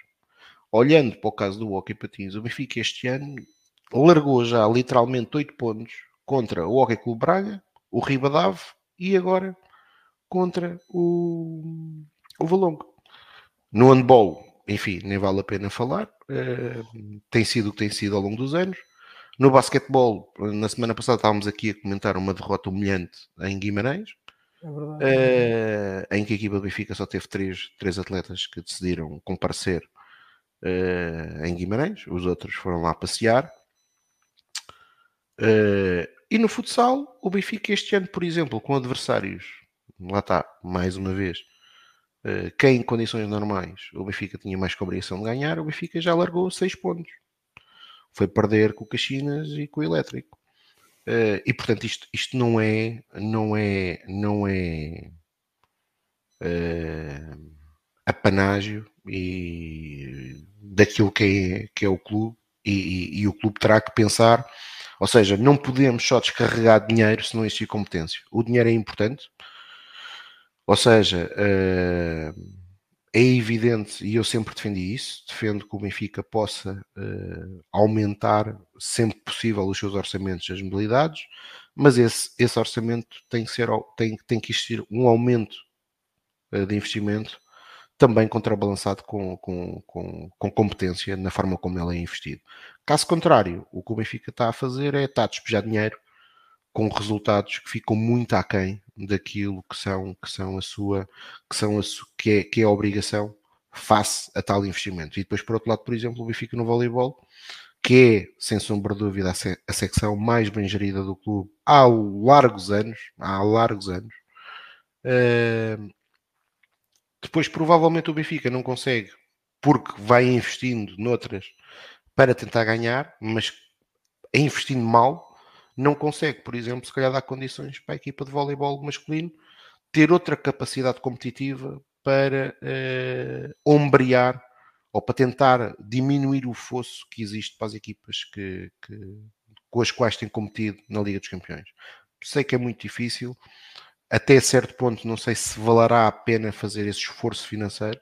Agora, uma coisa eu sei, o que não vale a pena é estar a desbaratar dinheiro, como tem sido desbaratado noutras modalidades, uh, com resultados muito aquém uh, daquilo que o investimento pressupõe. O Benfica hoje, por exemplo, no futsal, está atrás do Sporting Clube Braga, que lidera o campeonato, que é uma equipa que é orientada pelo nosso ex-treinador, que, que, tem no seu quadro de atletas quatro, se, eu não, se não me falha a memória, quatro ex-atletas do Sporting do Benfica. Fábio, Fábio Cecílio, uh, Tiago Brito, uh, Robinho e. Uh, não, o Jacaré está no Benfica. Não, o Jacaré é do Benfica, sim. E Emni, e Emni, e Emni. Portanto, uh, e estes quatro que não serviam para o Benfica, e alguns deles eu, eu consigo perceber que talvez não servissem, conseguem no Braga estar a liderar o campeonato e são, se calhar, neste momento, num ano em que de facto há uma transição no Sporting, uh, a equipa mais forte uh, do campeonato. Uh, e portanto, algo vai mal no Benfica quando isto acontece. E algo vai mal no Benfica quando não somos campeões de, de handball desde 2008 e no futsal, por exemplo. Desde... Mas ganhamos uma competição europeia, o que é paradoxo. Não, não é paradoxo, isso pode acontecer, não é? Pode acontecer, aconteceu. Houve um conjunto de essa equipa do Benfica há, que, há dois anos que venceu a EHF e ainda bem que a venceu. Existiram um conjunto de condições que permitiram ser feliz e o Benfica foi feliz. Agora, isso não, isso não, isso não invalida eh, que eh, internamente tudo o que foram as opções, lá está, eh, depois dessa conquista, tenham sido erradas. E portanto é isso, é isso, é isso que, que acontece. Pá, sobre isto, sobre o Marcelo, eu concordo que o Marcelo é de facto um excelente treinador, mas o Benfica já vencia no voleibol antes. Né? Ou seja, acho que acima de tudo é mais, é mais do que um projeto de, uma, de um homem só. É, lá está. Porque isto não se ganha sozinho, não é? Nós não perdemos sozinhos, nem, nem ganhamos nada sozinhos. Uh, e, o, e o voleibol é isso, é um projeto muito, de, não estou a dizer muitas pessoas, mas de algumas pessoas, que ao longo dos últimos anos permitiu fazer daquele que era o patinho feio das modalidades. O Benfica em 2005, quando ganhou o terceiro campeonato de voleibol, lá está, era o terceiro campeonato de voleibol. E portanto, estamos a falar nem há 20 anos, foi há 19 anos. E hoje tem mais títulos que o, handball. E neste momento, a nível de títulos de campeão, de campeão nacional, está quase a ultrapassar o futsal. Ou está quase, não, já ultrapassou a nível de campeonatos nacionais o futsal também. Portanto, ultrapassou uh, o handball, já ultrapassou o futsal. E, portanto, isto demonstra bem que quando há competência, os resultados aparecem. Uh, e, e, é isso que tem faltado em muitas modalidades do Benfica. O caso do futsal é paradigmático. o Benfica, um, até 2010, quando ganhou o FA Cup, era o clube que tinha a hegemonia da competição e da modalidade em Portugal, e neste momento, nos últimos, uh, de 2010 até 2023, o Benfica só conseguiu ganhar três campeonatos. Todos os outros foram conquistados pelo Sporting. E isto mostra bem aquilo que nós não estamos a fazer.